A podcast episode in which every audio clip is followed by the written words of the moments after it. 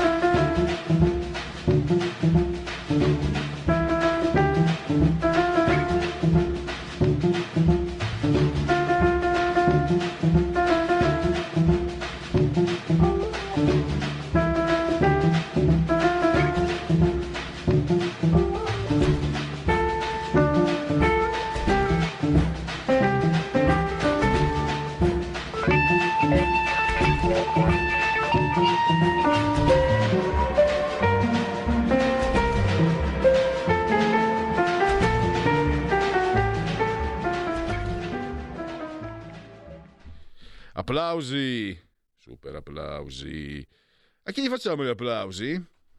Beh, assolutamente alla sigla dalla, del, del, di tutto ma non per tutti del punto politico. Li facciamo a Federico il giovane, Federico il giovane, e poi li facciamo, li vogliamo fare a Sergio Mattarella che oggi pronuncerà il discorso alla nazione. Quirinal Hand e ve lo faremo sentire. Eh, sono, giorni, sono giorni un po' pesanti. Sanremo, il discorso di Mattarella. Eh, probabilmente avremo problemi con gli ascolti, ma sarà tutta colpa mia, penso. Mi prendo io la responsabilità. Eh, dicevo, parleremo poi di Mattarella eh, in modo più approfondito e lo farà per noi, con noi, per voi, eh, Daniele Scalea, che è il presidente del Centro Studi Machiavelli. Ha scritto un bel editoriale Daniele e c'è, eh, secondo me, un punto di rimente che fotografa quello che è successo. La faccio breve. La sinistra, signore e signori miei, è stata brava a portare Mattarella, ma è stata brava prima di portare Mattarella. È stata brava quando ha occupato tutte le posizioni ha occupato tutti i posti apicali pubblici istituzionali. Ha messo tutta gente sua. Per cui, scrive molto bene Daniele, a un certo punto quando il centrodestra ha cercato una figura extra politica, erano tutti di sinistra, di centro-sinistra, perché li aveva messi lì il centro-sinistra. Questo è brutto? Sicuramente bello non è.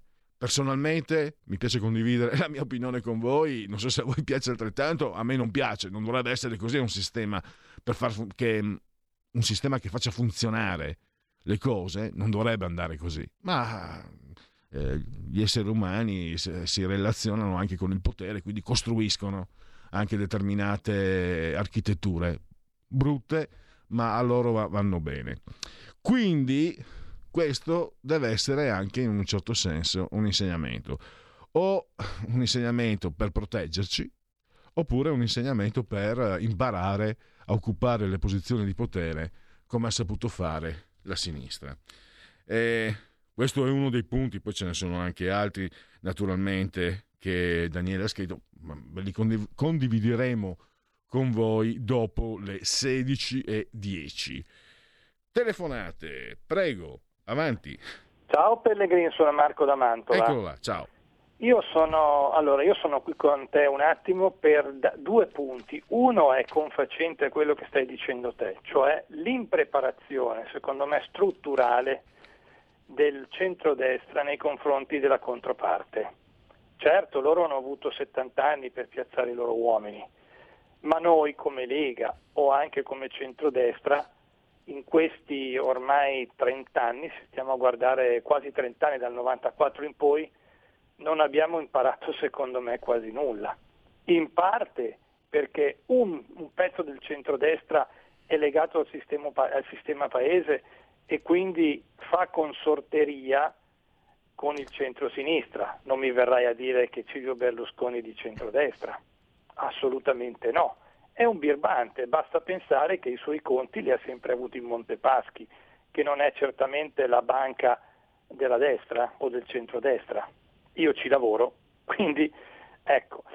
E quindi non abbiamo imparato assolutamente niente e ci meritiamo la figuraccia da cioccolatai che abbiamo fatto anche la scorsa settimana, perché noi dovevamo avere già da tempo i nostri personaggi sui quali puntare e secondo me dovevamo anche avere già tutto bene o male organizzato, a meno che non sia successo e hanno tradito tutti.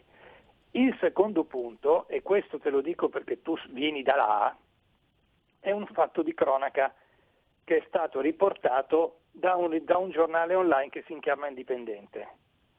E qui ti sarebbe il caso che tu facessi una puntata o comunque dedicassi un quarto d'ora, 20 minuti a capire cosa è successo. Pare che la Red Bull nelle scorse settimane abbia comprato un pezzetto, un pezzo, un, eh, un pezzo di litorale italiano a Monfalcone Marina, provincia di Gorizia, 120.000 metri quadrati per farci un, eh, un super resort con marchio Red Bull, questo in ottemperanza alla legge Bolkestein. La cosa è decisamente grave perché se oggi la Red Bull ha comprato questo pezzo di litorale, domani arriva Amazon e ne compra un altro, dopodomani arriva, non so, Google e ne compra un altro ancora, passa domani ancora arriva la Porsche.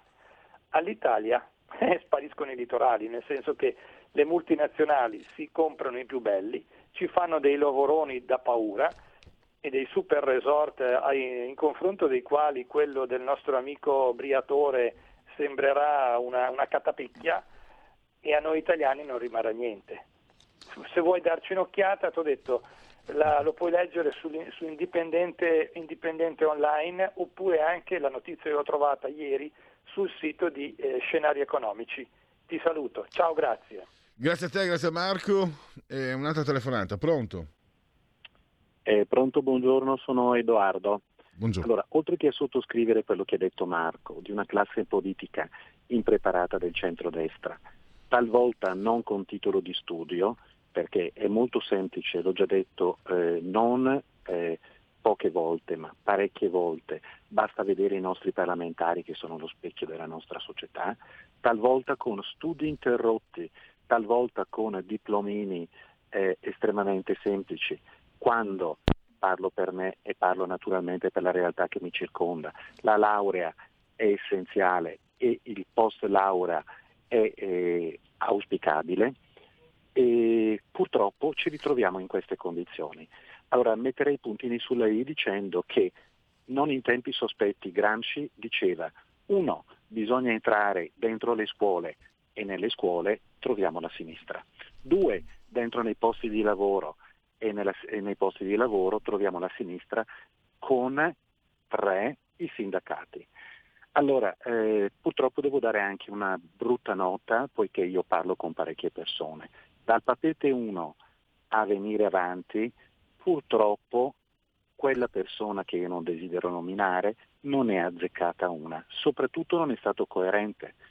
Allora, tweet, Bergoglio non è il mio papa, tanti auguri Bergoglio. Eh, Mattarella non è il mio, eh, il mio presidente, eletto Mattarella, potrei ancora continuare adesso.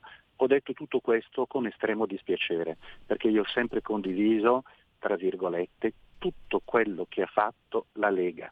Ci ho messo tempo, denaro e mi fermo naturalmente qui per le vicende a livello personale.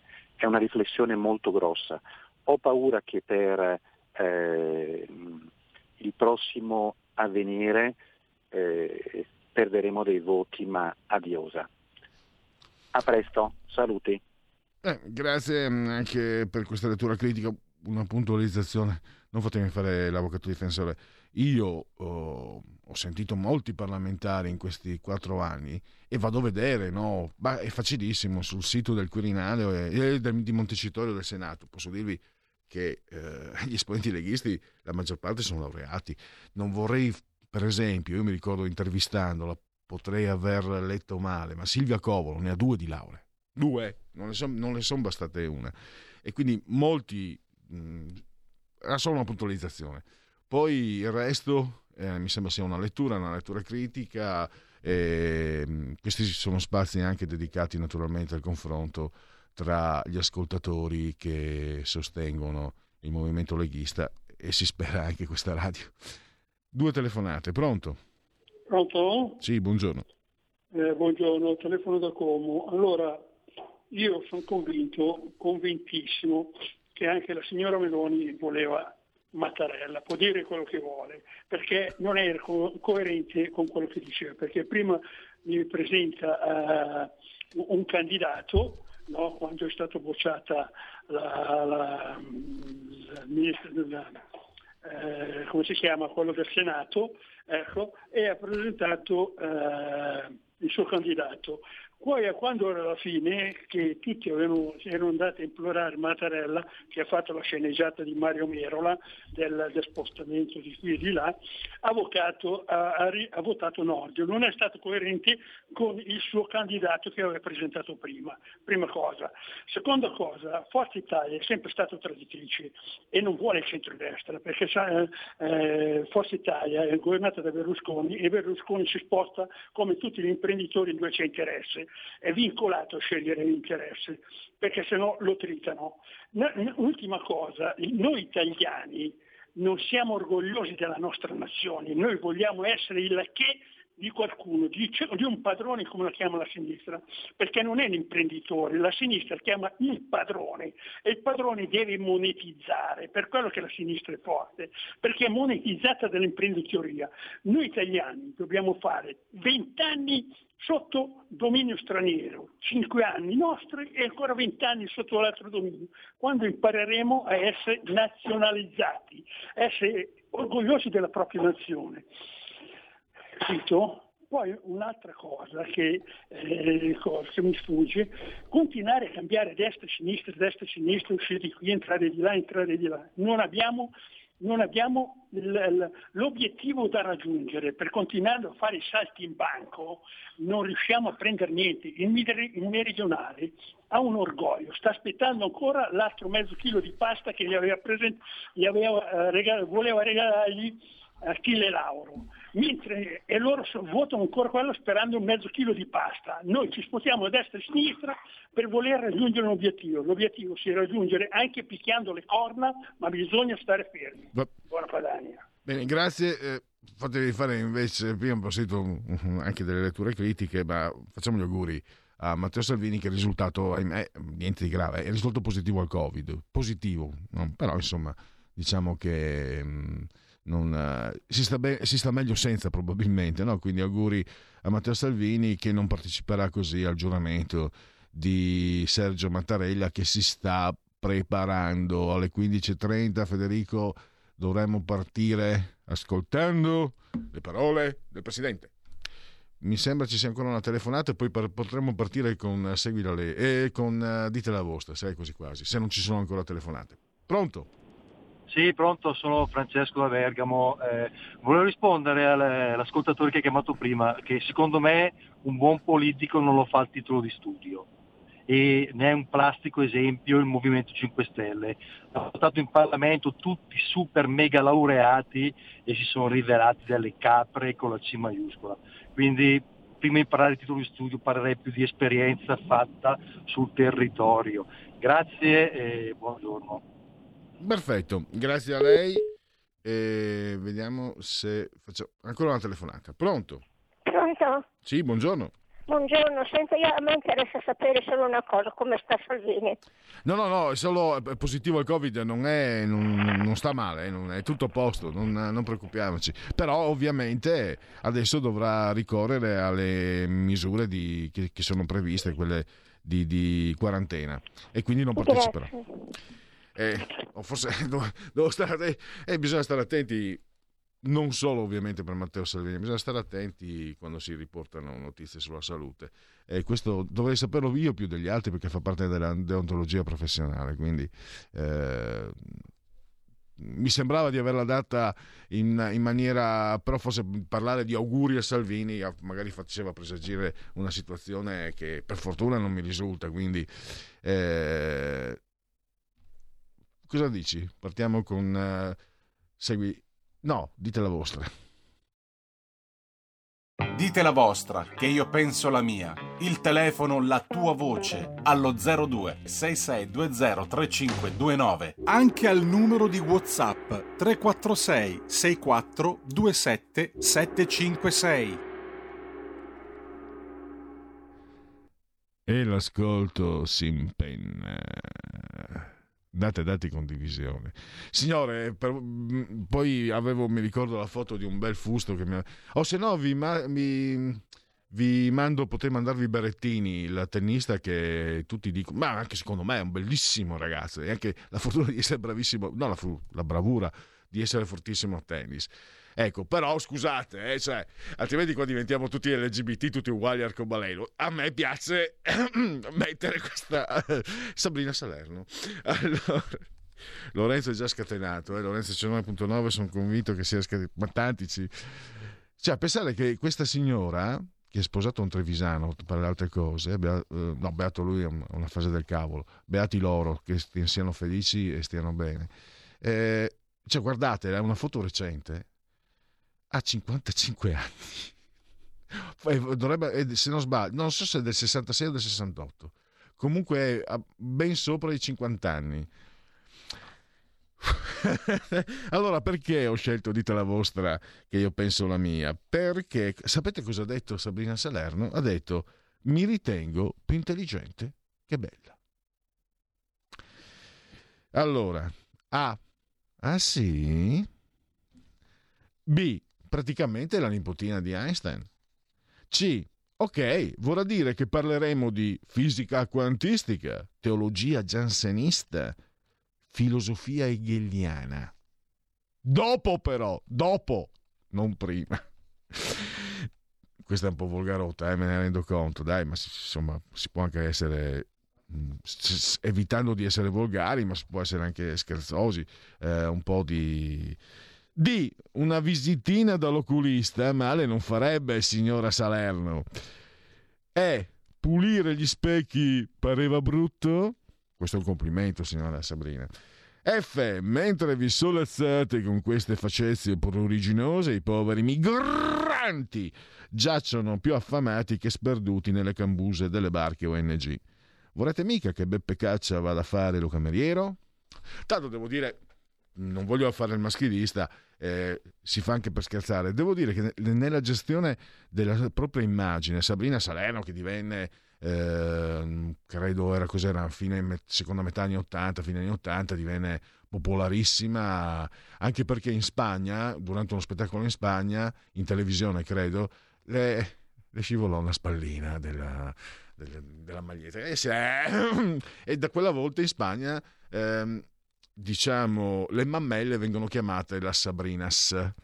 Ecco, devo dire che rispetto a quegli anni in cui era ragazzina ha dimostrato veramente maturità perché sta gestendo straordinariamente la propria immagine senza fare nulla, mette foto, fa qualche intervista ed è probabilmente più celebre adesso forse di quando era famosissima senza fare nulla e senza eh, tra l'altro usare se non la propria, la propria grazia muliebri, non usare artifici, insomma Qui non, ci, qui non, ci, troviamo di fronte a una Ferragni che fa l'influencer, qui ci troviamo di fronte a una persona molto intelligente, anche la Ferragni lo è perché fa i soldoni, quindi, che gestisce alla grande la propria immagine. Ah, e che immagine. Eh, ci sono due telefonate, mi sembra. Pronto?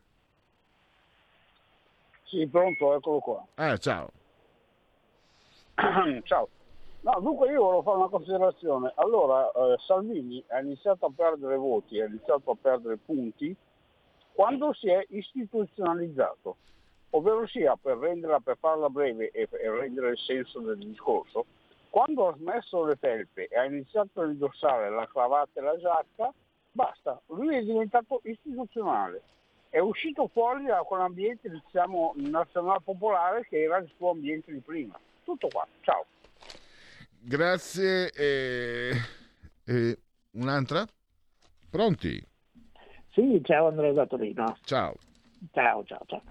Ma, eh, due robe. La prima, eh, quell'ascoltatore che ricordava l'abilità particolare delle sinistre di infilarsi dappertutto, di mettere i suoi uomini in, eh, in tutti i posti chiave. Mi ricorda certa, un certo comportamento in natura che si chiama biochimica degli zombie, ovvero parassiti che invadono ehm, l'organismo ospite e lo costringono a fare delle cose assurde, tipo se il, un certo parassita ha bisogno di, eh, di un gatto per riprodursi, si infila in un topo e fa in modo che il topo venga catturato più in fretta, più, in fretta, più facilmente possibile dal gatto. Ecco, le sinistre si stanno infilando, cioè si sono da sempre infilate nel, eh, nei posti chiave facendo fare eh, cose assurde a queste, a queste amministrazioni. Seconda cosa, adesso a quanto pare il signor Mattarella eh, giurerà di nuovo, ma perché deve giurare una seconda volta? Eh, ha forse rinnegato il giuramento precedente? E poi non è che questi giuramenti ci costino poco, tra servizio d'ordine, corazzieri e, e, e tutte queste belle cose qua. Cioè, non è che finito il mandato eh, presidenziale un presidente a un certo punto dice tutti i giuramenti sulla Costituzione, boh, carta straccia, adesso faccio quel che voglio, faccio il terrorista, va bene così. Va bene.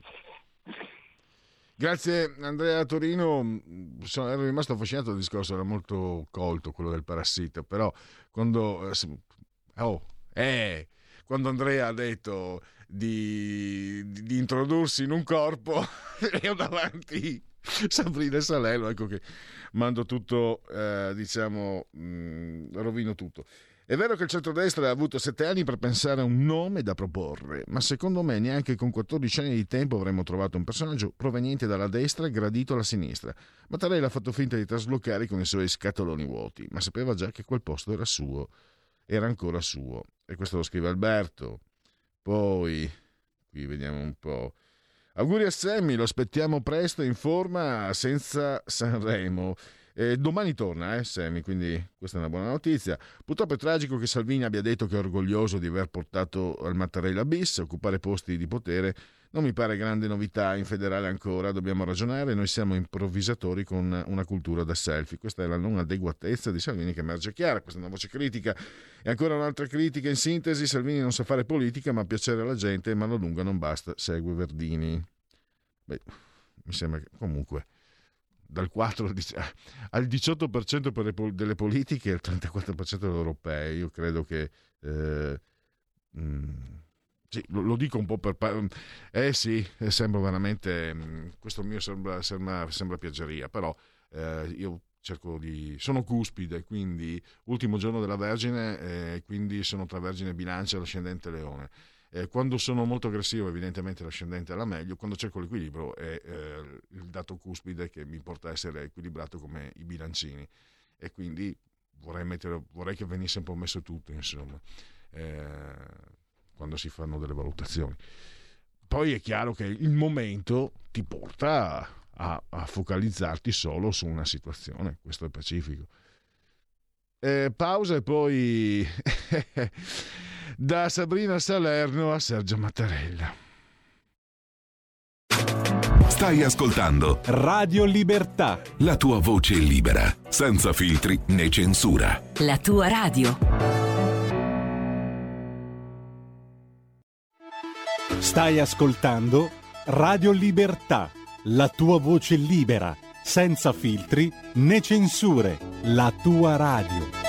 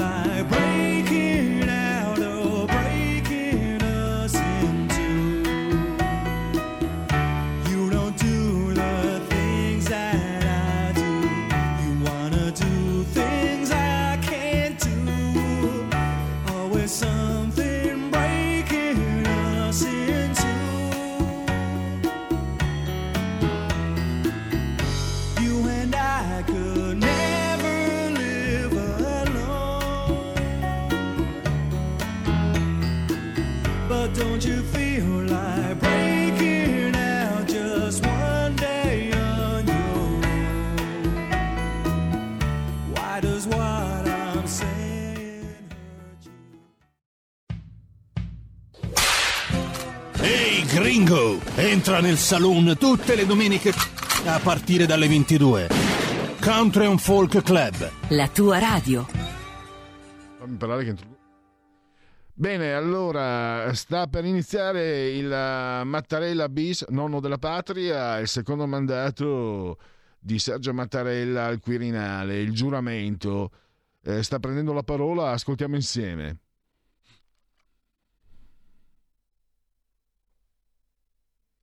Presidenti della Camera dei Deputati e del Senato della Repubblica, signori parlamentari e delegati regionali.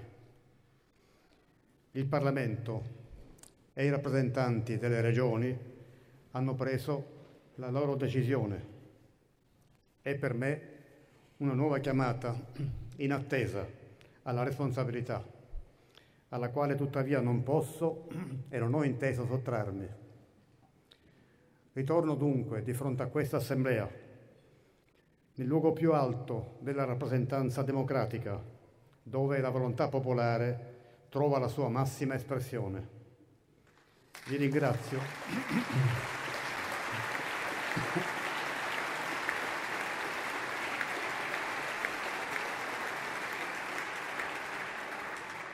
Vi ringrazio per la fiducia che mi avete manifestato chiamandomi per la seconda volta a rappresentare l'unità della Repubblica.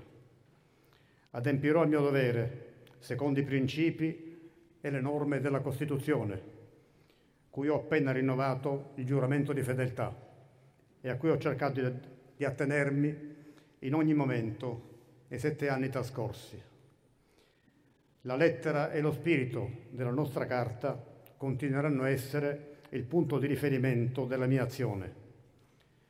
Il mio pensiero in questo momento è rivolto a tutte le italiane e a tutti gli italiani di ogni età, di ogni regione, di ogni condizione sociale, di ogni orientamento politico e in particolare a quelli più in sofferenza che si attendono dalle istituzioni della Repubblica garanzia di diritti, rassicurazione, sostegno e risposte al loro disagio. Queste attese sarebbero state fortemente compromesse dal prolungarsi di uno stato di profonda incertezza politica e di tensioni, le cui conseguenze avrebbero potuto mettere a rischio anche risorse decisive e le prospettive di rilancio del Paese, impegnato a uscire da una condizione di gravi difficoltà. Leggo questa consapevolezza nel voto del Parlamento che ha concluso i giorni travagliati della scorsa settimana. Tutti, anche per me.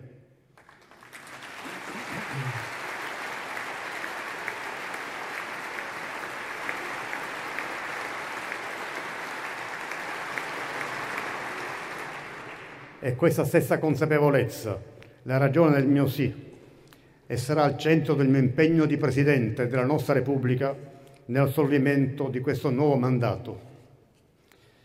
Nel momento in cui i Presidenti di Camera e Senato mi hanno comunicato l'esito della votazione, ho parlato delle urgenze sanitaria, economica, sociale che ci interpellano. Non possiamo permetterci ritardi né incertezze. La lotta contro il virus non è conclusa.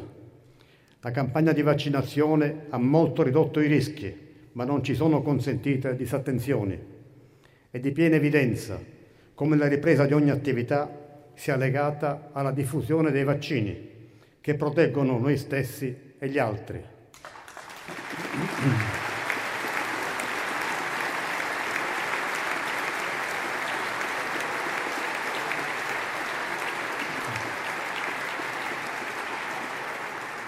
Questo impegno si unisce a quello per la ripresa, per la costruzione del nostro futuro. L'Italia è un grande paese. Lo spirito di iniziativa degli italiani, la loro creatività e solidarietà, lo straordinario impegno delle nostre imprese, le scelte delle istituzioni ci hanno permesso di ripartire. Hanno permesso all'economia di raggiungere risultati che adesso ci collocano nel gruppo di testa dell'Unione. Ma questa ripresa, per consolidarsi e non risultare effimera, ha bisogno di progettualità, di innovazione, di investimenti nel capitale sociale, di un vero e proprio salto di efficienza del sistema paese.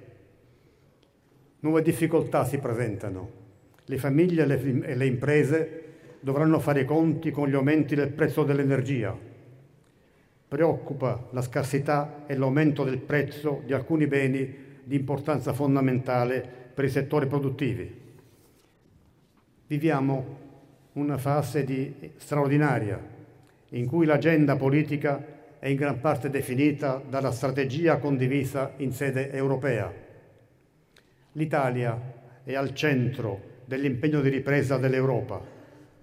Siamo i maggiori beneficiari del programma Next Generation e dobbiamo rilanciare l'economia all'insegna della sostenibilità e della innovazione nell'ambito della transizione ecologica e digitale. La stabilità, di cui si avverte l'esigenza, è quindi fatta di dinamismo, di lavoro, di sforzo comune. I tempi duri che siamo stati costretti a vivere ci hanno lasciato una lezione. Dobbiamo dotarci di strumenti nuovi per prevenire futuri possibili pericoli globali, per gestirne le conseguenze, per mettere in sicurezza i nostri concittadini. L'impresa alla quale si sta ponendo mano richiede il concorso di ciascuno.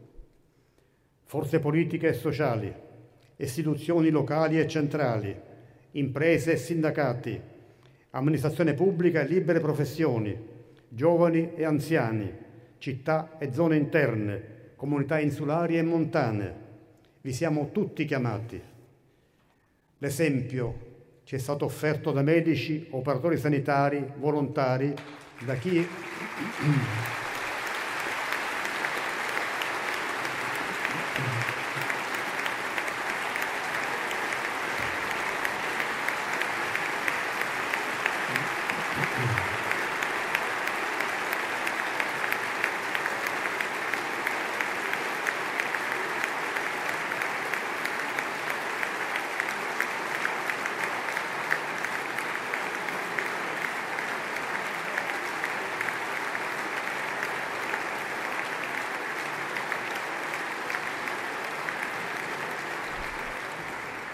da chi ha garantito i servizi essenziali nei momenti più critici, dai sindaci, dalle forze armate e dalle forze dell'ordine, impegnate a sostenere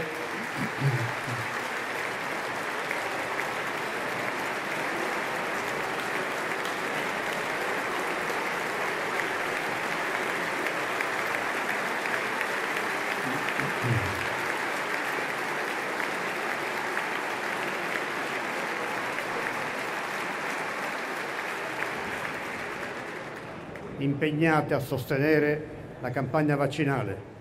A tutti va riaffermata la nostra riconoscenza. Questo è l'orizzonte che abbiamo davanti. Dobbiamo disegnare e iniziare a costruire in questi prossimi anni l'Italia del dopo emergenza. È ancora tempo di un impegno comune per rendere più forte la nostra patria, ben oltre le difficoltà del momento. Un'Italia più giusta, più moderna, intensamente legata ai popoli amici che ci attorniano, un paese che cresca in unità, in cui le disuguaglianze territoriali e sociali che attraversano le nostre comunità vengano meno.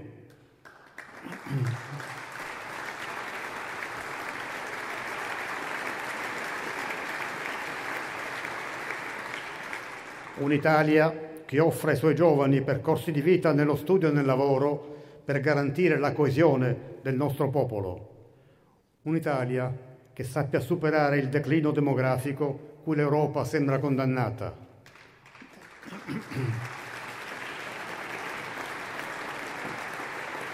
Un'Italia che tragga vantaggio dalla valorizzazione delle sue bellezze, offrendo il proprio modello di vita a quanti nel mondo guardano ad essa con ammirazione. Un'Italia impegnata nella difesa dell'ambiente, della biodiversità, degli ecosistemi.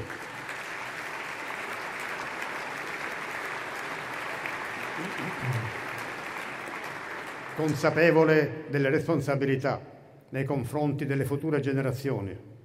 Una Repubblica capace di riannodare il patto costituzionale tra gli italiani le loro istituzioni libere e democratiche.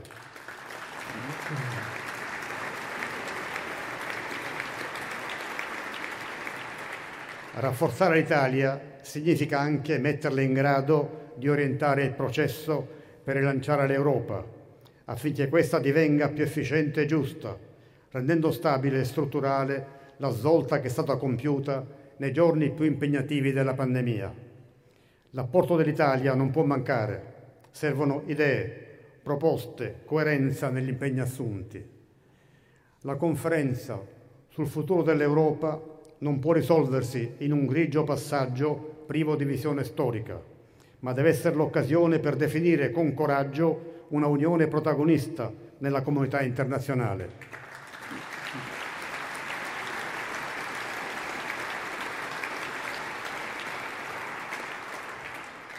In aderenza alle scelte della nostra Costituzione, la Repubblica ha sempre perseguito una politica di pace. In essa, con ferma adesione ai principi che ispirano l'Organizzazione delle Nazioni Unite, il Trattato del Nord Atlantico, l'Unione Europea, abbiamo costantemente promosso il dialogo reciprocamente rispettoso tra le diverse parti, affinché prevalessero i principi della cooperazione e della giustizia. Da molti decenni i paesi europei possono godere del dividendo di pace, concretizzato dall'integrazione europea e accresciuto dal venir meno della guerra fredda.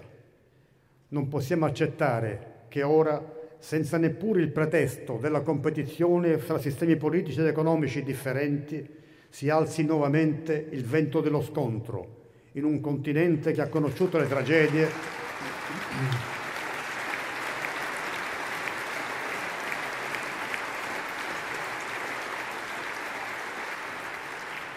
in un continente che ha conosciuto le tragedie della prima e della seconda guerra mondiale.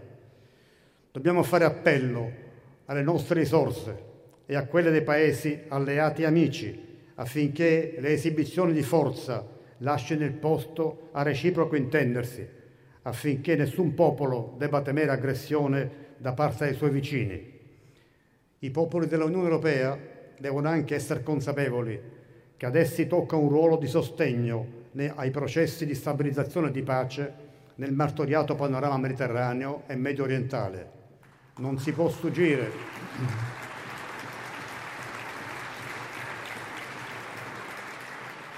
non si può sfuggire alle sfide della storia e alle relative responsabilità. Su tutti questi temi, all'interno e nella dimensione internazionale, è intensamente impegnato il governo, guidato dal Presidente Draghi, nato con ampio sostegno parlamentare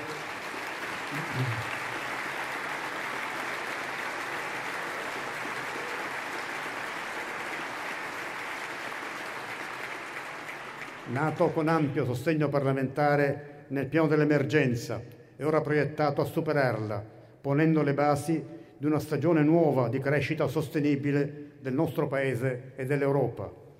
Al Governo esprimo un convinto ringraziamento e gli auguri di buon lavoro. I grandi cambiamenti che stiamo vivendo a livello mondiale impongono soluzioni rapide, innovative, lungimiranti, che guardino alla complessità dei problemi e non soltanto agli interessi particolari. Una riflessione si propone anche sul funzionamento della nostra democrazia a tutti i livelli. Proprio la velocità dei cambiamenti richiama ancora una volta al bisogno di costante inveramento della democrazia. Un'autentica democrazia prevede il doveroso rispetto delle regole di formazione delle decisioni, discussione, partecipazione. L'esigenza di governare i cambiamenti sempre più rapidi richiede risposte tempestive, tempestività che va comunque sorretta da quell'indispensabile approfondimento dei temi che consente puntualità di scelte. Occorre evitare che i problemi trovino soluzione senza l'intervento delle istituzioni a tutela dell'interesse generale. Questa eventualità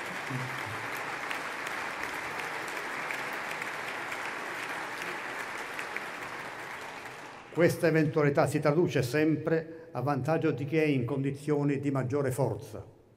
Poteri economici sovranazionali tendono a prevalere e imporsi, aggirando il processo democratico.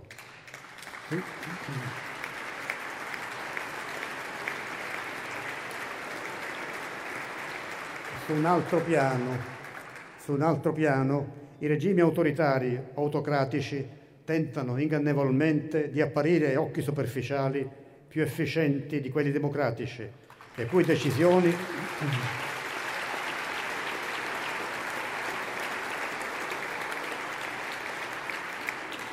le cui decisioni, basate sul libero consenso e sul coinvolgimento sociale, sono invece più solide ed efficaci. La sfida che si presenta a livello mondiale per la salvaguardia della democrazia riguarda tutti e anzitutto le istituzioni. Dipenderà in primo luogo dalla forza del Parlamento, dalla elevata qualità dell'attività che vi si svolge, dai necessari adeguamenti procedurali. Vanno tenute unite due esigenze irrinunziabili, rispetto dei percorsi di garanzia democratica e insieme tempestività delle decisioni. Per questo è cruciale il ruolo del Parlamento, come luogo della partecipazione, il luogo dove si costruisce il consenso attorno alle decisioni che si assumono, il luogo dove la politica riconosce, valorizza e immette nelle istituzioni ciò che di vivo emerge dalla società civile.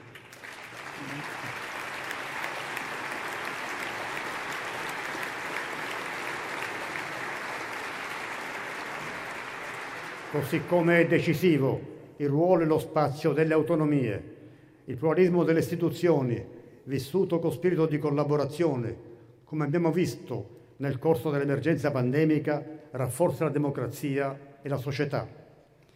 Non compete a me indicare percorsi riformatori da seguire, ma dobbiamo sapere che dalle, dalle risposte che saranno date a questi temi dipenderà la qualità della nostra democrazia. Quel che appare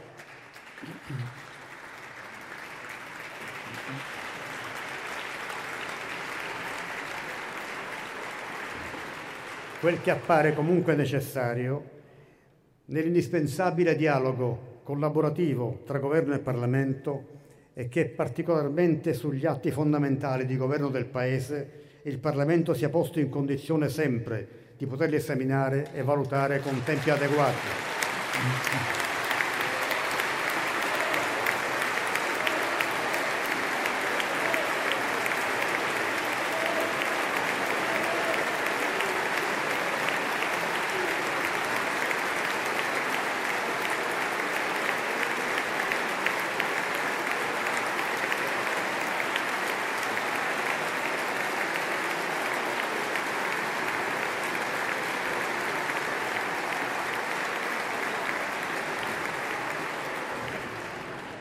La forzata compressione dei tempi parlamentari rappresenta un rischio non certo minore di ingiustificate e dannose dilatazioni dei tempi.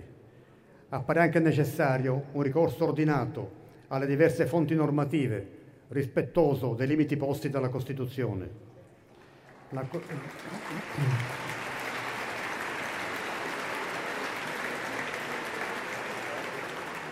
La qualità stessa e il prestigio della rappresentanza dipendono in misura non marginale dalla capacità dei partiti di esprimere ciò che emerge nei diversi ambiti della vita economica e sociale, di favorire la partecipazione, di allenare al confronto. I partiti sono chiamati a rispondere alle domande di apertura che provengono dai cittadini e dalle forze sociali. Senza partiti coinvolgenti, così come senza corpi sociali intermedi, il cittadino si scopre solo e più indifeso.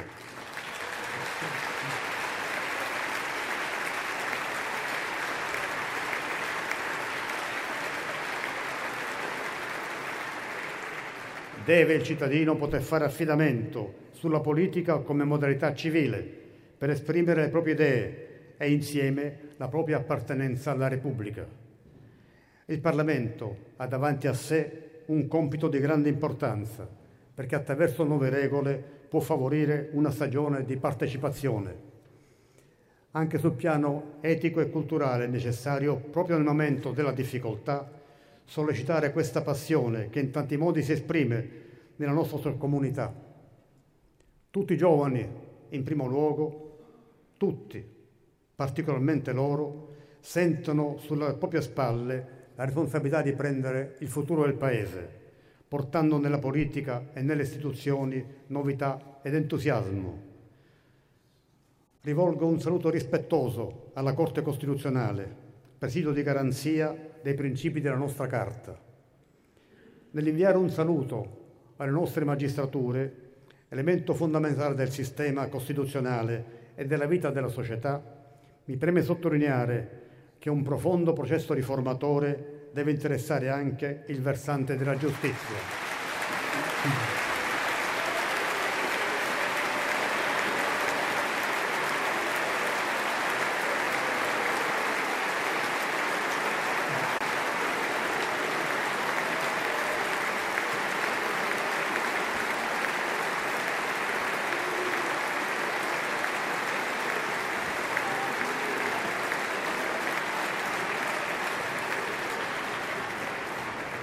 Per troppo tempo è divenuto, è divenuto un terreno di scontro che ha sovente fatto perdere di vista gli interessi della collettività.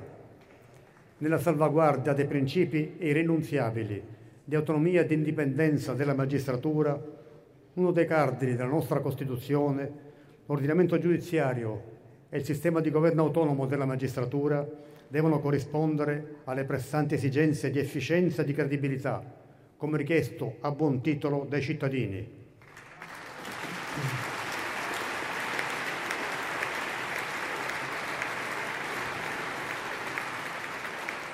È indispensabile che le riforme annunciate giungano con immediatezza a compimento affinché il Consiglio Superiore della Magistratura possa svolgere appieno la funzione che gli è propria, valorizzando le indiscusse alte professionalità su cui la magistratura può contare superando logiche di appartenenza che per dettato costituzionale devono restare estranee all'ordine giudiziario.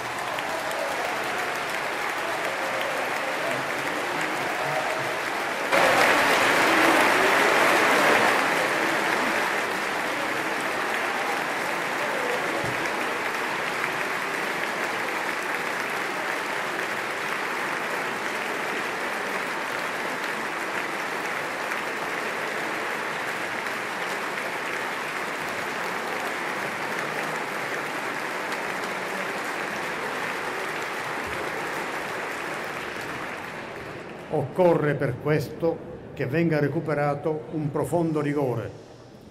In sede di Consiglio Superiore ho da tempo sottolineato che indipendenza e autonomia sono principi preziosi e basilari della Costituzione, ma che il loro presidio risiede nella coscienza dei cittadini. Questo sentimento è fortemente indebolito e va ritrovato con urgenza. I cittadini i cittadini devono nutri- poter nutrire convintamente fiducia e non diffidenza verso la giustizia e l'ordine giudiziario. Neppure devono avvertire timore per il rischio di decisioni arbitrarie o imprevedibili, che è in contrasto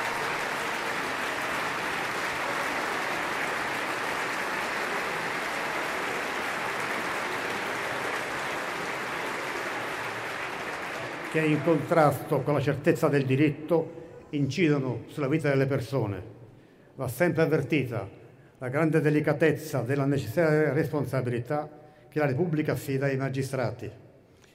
La magistratura e l'avvocatura sono chiamate ad assicurare che il processo riformatore si realizzi, facendo recuperare appieno prestigio e credibilità alla funzione giustizia, allineandola agli standard europei alle forze armate, sempre più strumento di pace, elemento significativo della politica internazionale della Repubblica, alle forze dell'ordine, garanzia di libertà nella sicurezza, esprimo il mio apprezzamento, unitamente al rinnovo del cordoglio per quanti hanno perduto la vita nella svolta del proprio dovere.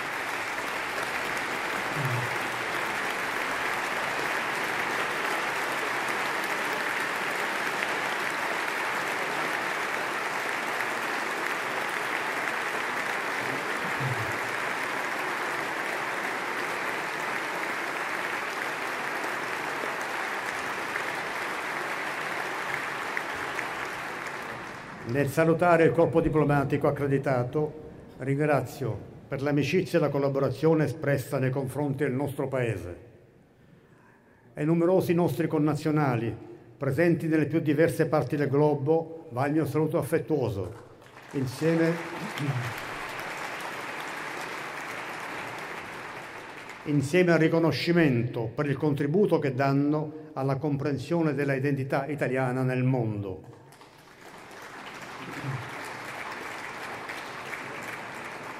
A Papa Francesco, al cui magistero l'Italia guarda con, con grande rispetto, esprimo i sentimenti di riconoscenza del popolo italiano.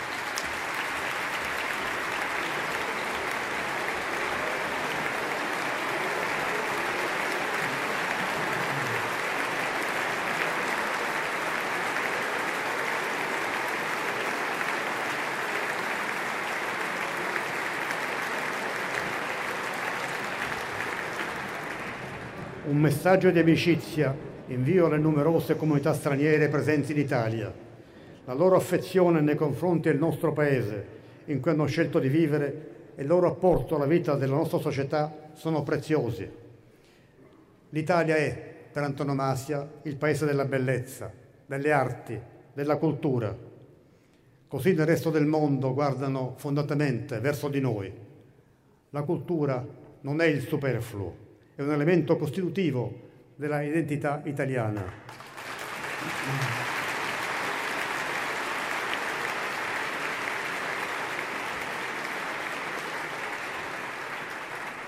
Facciamo in modo che questo patrimonio di ingegno e di realizzazioni da preservare e sostenere divenga ancor più una risorsa capace di generare conoscenza, accrescimento morale e un fattore di sviluppo economico. Risorsa importante, particolarmente per quei giovani che vedono nelle università, nella editoria, nelle arti, nel teatro, nella musica, nel cinema, un approdo professionale in linea con le proprie aspirazioni.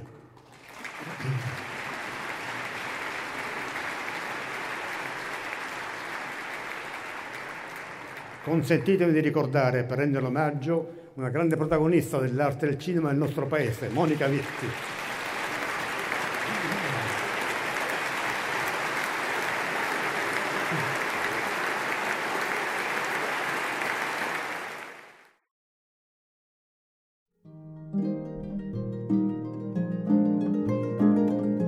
Ascoltatori, vi ricordiamo che l'angolo della musica classica, condotto in studio da Auretta Pierotti Cei, cambia orario. Andrà in diretta ogni sabato a partire dalle 13.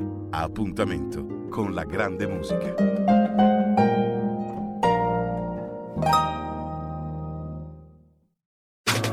Stai ascoltando Radio Libertà. la tua voce libera, senza filtri né censura. La tua radio.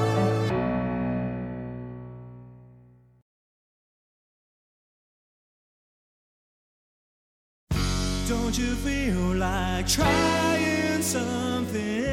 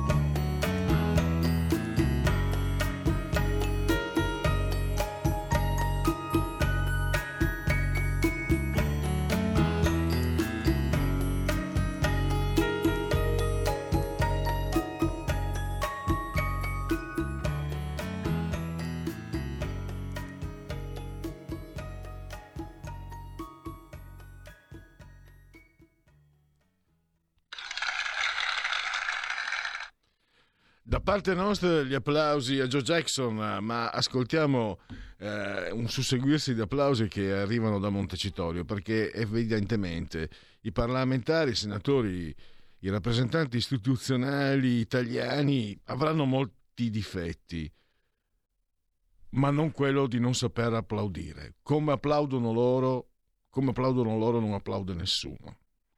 Io oserei dire che non applaudono, applaudiscono. Facciamola grossa, applaudiscono. Combattere senza tregua la tratta e la schiavitù degli esseri umani.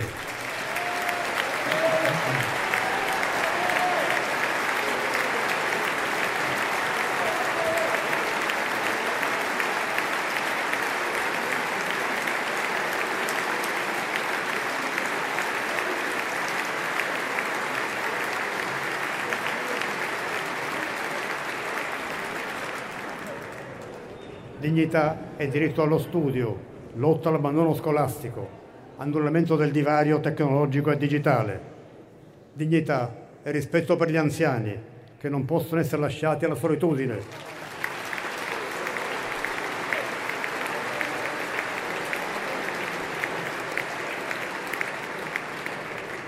E neppure possono essere privi di un ruolo che li coinvolga. Dignità è contrastare la povertà, la precarietà disperata e senza orizzonte, che purtroppo mortifica la speranza di tante persone. Dignità non, dover essere costretta a scegliere tra lavoro e maternità.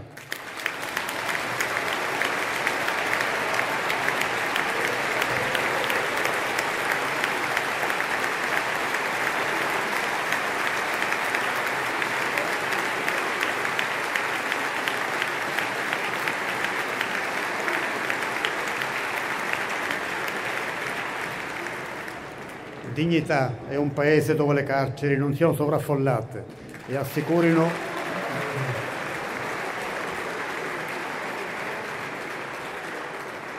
e assicurano il reinserimento sociale dei detenuti. Questa è anche la miglior garanzia di sicurezza. Dignità è un paese non distratto di fronte ai problemi quotidiani che le persone con disabilità devono affrontare.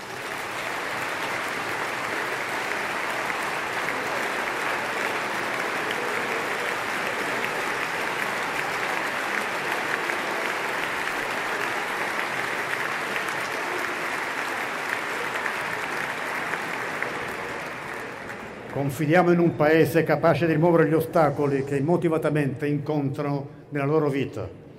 Dignità è un paese libero dalle mafie, dal ricatto della criminalità.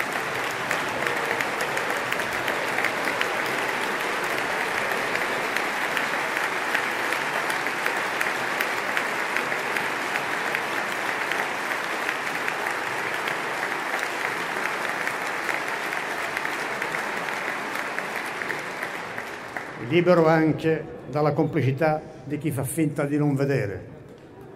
Dignità è assicurare e garantire il diritto dei cittadini a un'informazione libera e indipendente.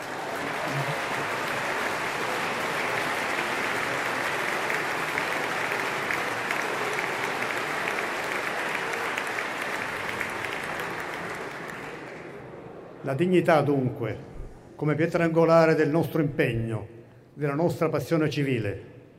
A questo riguardo, concludendo, desidero ricordare in quest'Aula il presidente di un'altra assemblea parlamentare, quella europea, Davide Sassoli.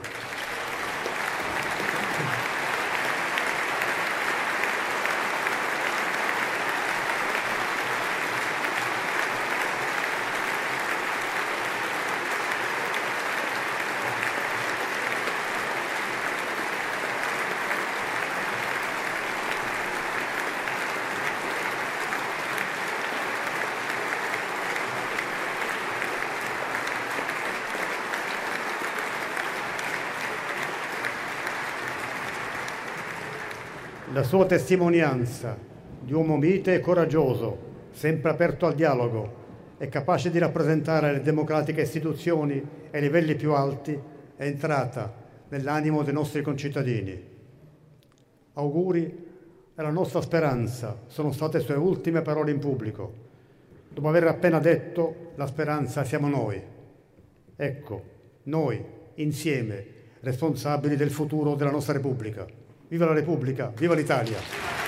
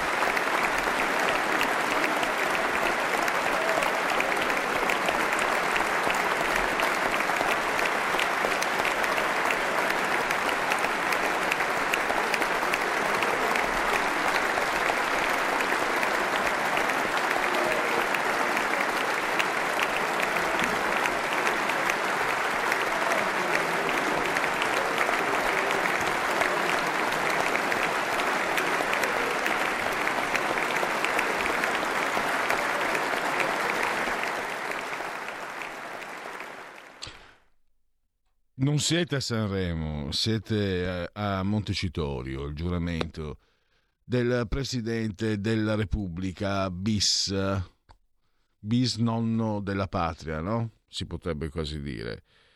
E per dovere di cronaca vi abbiamo fatto sentire quindi un discorso che è necessario. Io ho sentito, sono arrivati alcuni commenti sul fatto che eh, questo discorso sia francamente molto povero, una cozzaglia, un sovrapporsi di banalità che potevano anche essere, secondo il mio gusto letterario, esposte perlomeno con un po' di più brio, con un po' di qualche aggettivo in più, qualche avverbio messo lì, pazienza, non- quando ovviamente ci si trova in certe situazioni è anche magari difficile evitare la banalità.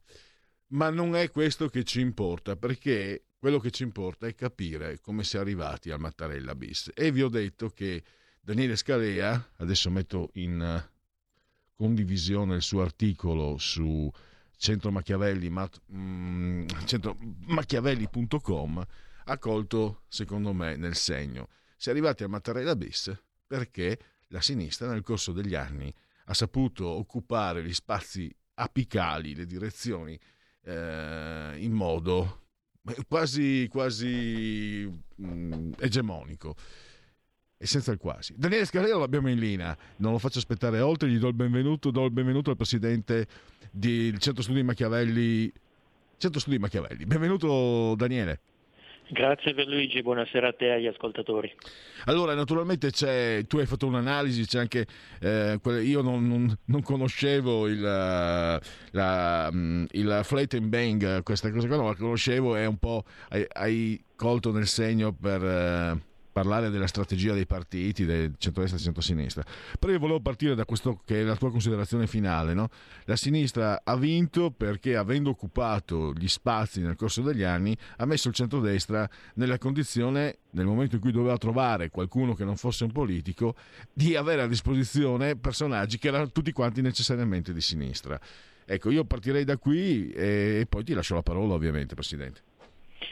Sì, questa è stata una grande debolezza che si è palesata nella- eh, in quella settimana di trattative, cioè il fatto che eh, a livello di discorso pubblico, narrativa mediatica e così via, alla fine quello che risultava è che tutti, qualsiasi nome di centrodestra è un nome comunque divisivo, eh, i nomi che uniscono sono sempre, guarda caso, personalità che invece afferiscono in qualche modo all'area di, di centrosinistra. E, mh, la cosa peggiore è che ho l'impressione che poi questa narrativa sia così forte e pervasiva che finiamo per crederci anche noi che di centrosinistra non siamo, cioè una parte dell'elettorato, eh, vedi comunque l'apprezzamento registrato dai sondaggi mh, per la soluzione Mattarella bis e anche una parte probabilmente della classe politica di, di centrodestra, cioè che finisce quasi per un- una forma di, di sindrome di Stoccolma a convincersi che sì, magari non sbagliano così tanto. L'appunto anche che facevo, che te giustamente citavi, è questo, quando ti ritrovi magari a dire ok, non siamo in grado di imporre un nome politico, quindi qualcuno con la tessera di partito, perciò andiamo a vedere eh, tra le personalità prestigiose extrapolitiche che ci sono in Italia e anche lì però dopo fai fatica a trovare qualcuno di centrodestra, che si tratti, so, di eminenti professori, che si tratti di vertici degli apparati burocratici, perché? Perché quelli di centrodestra sono più stupidi e quindi non sono stati in grado di fare carriera perché non se la meritano? Io credo di no, perché semplicemente gli altri conducono da, da svariati decenni una strategia di occupazione di quei posti, ogni volta che, che sono al governo o anche quando non lo sono ma ne hanno comunque la possibilità si promuovono sistematicamente i propri con metodo quasi massonico, e mentre tocca a noi non, non avviene la stessa cosa.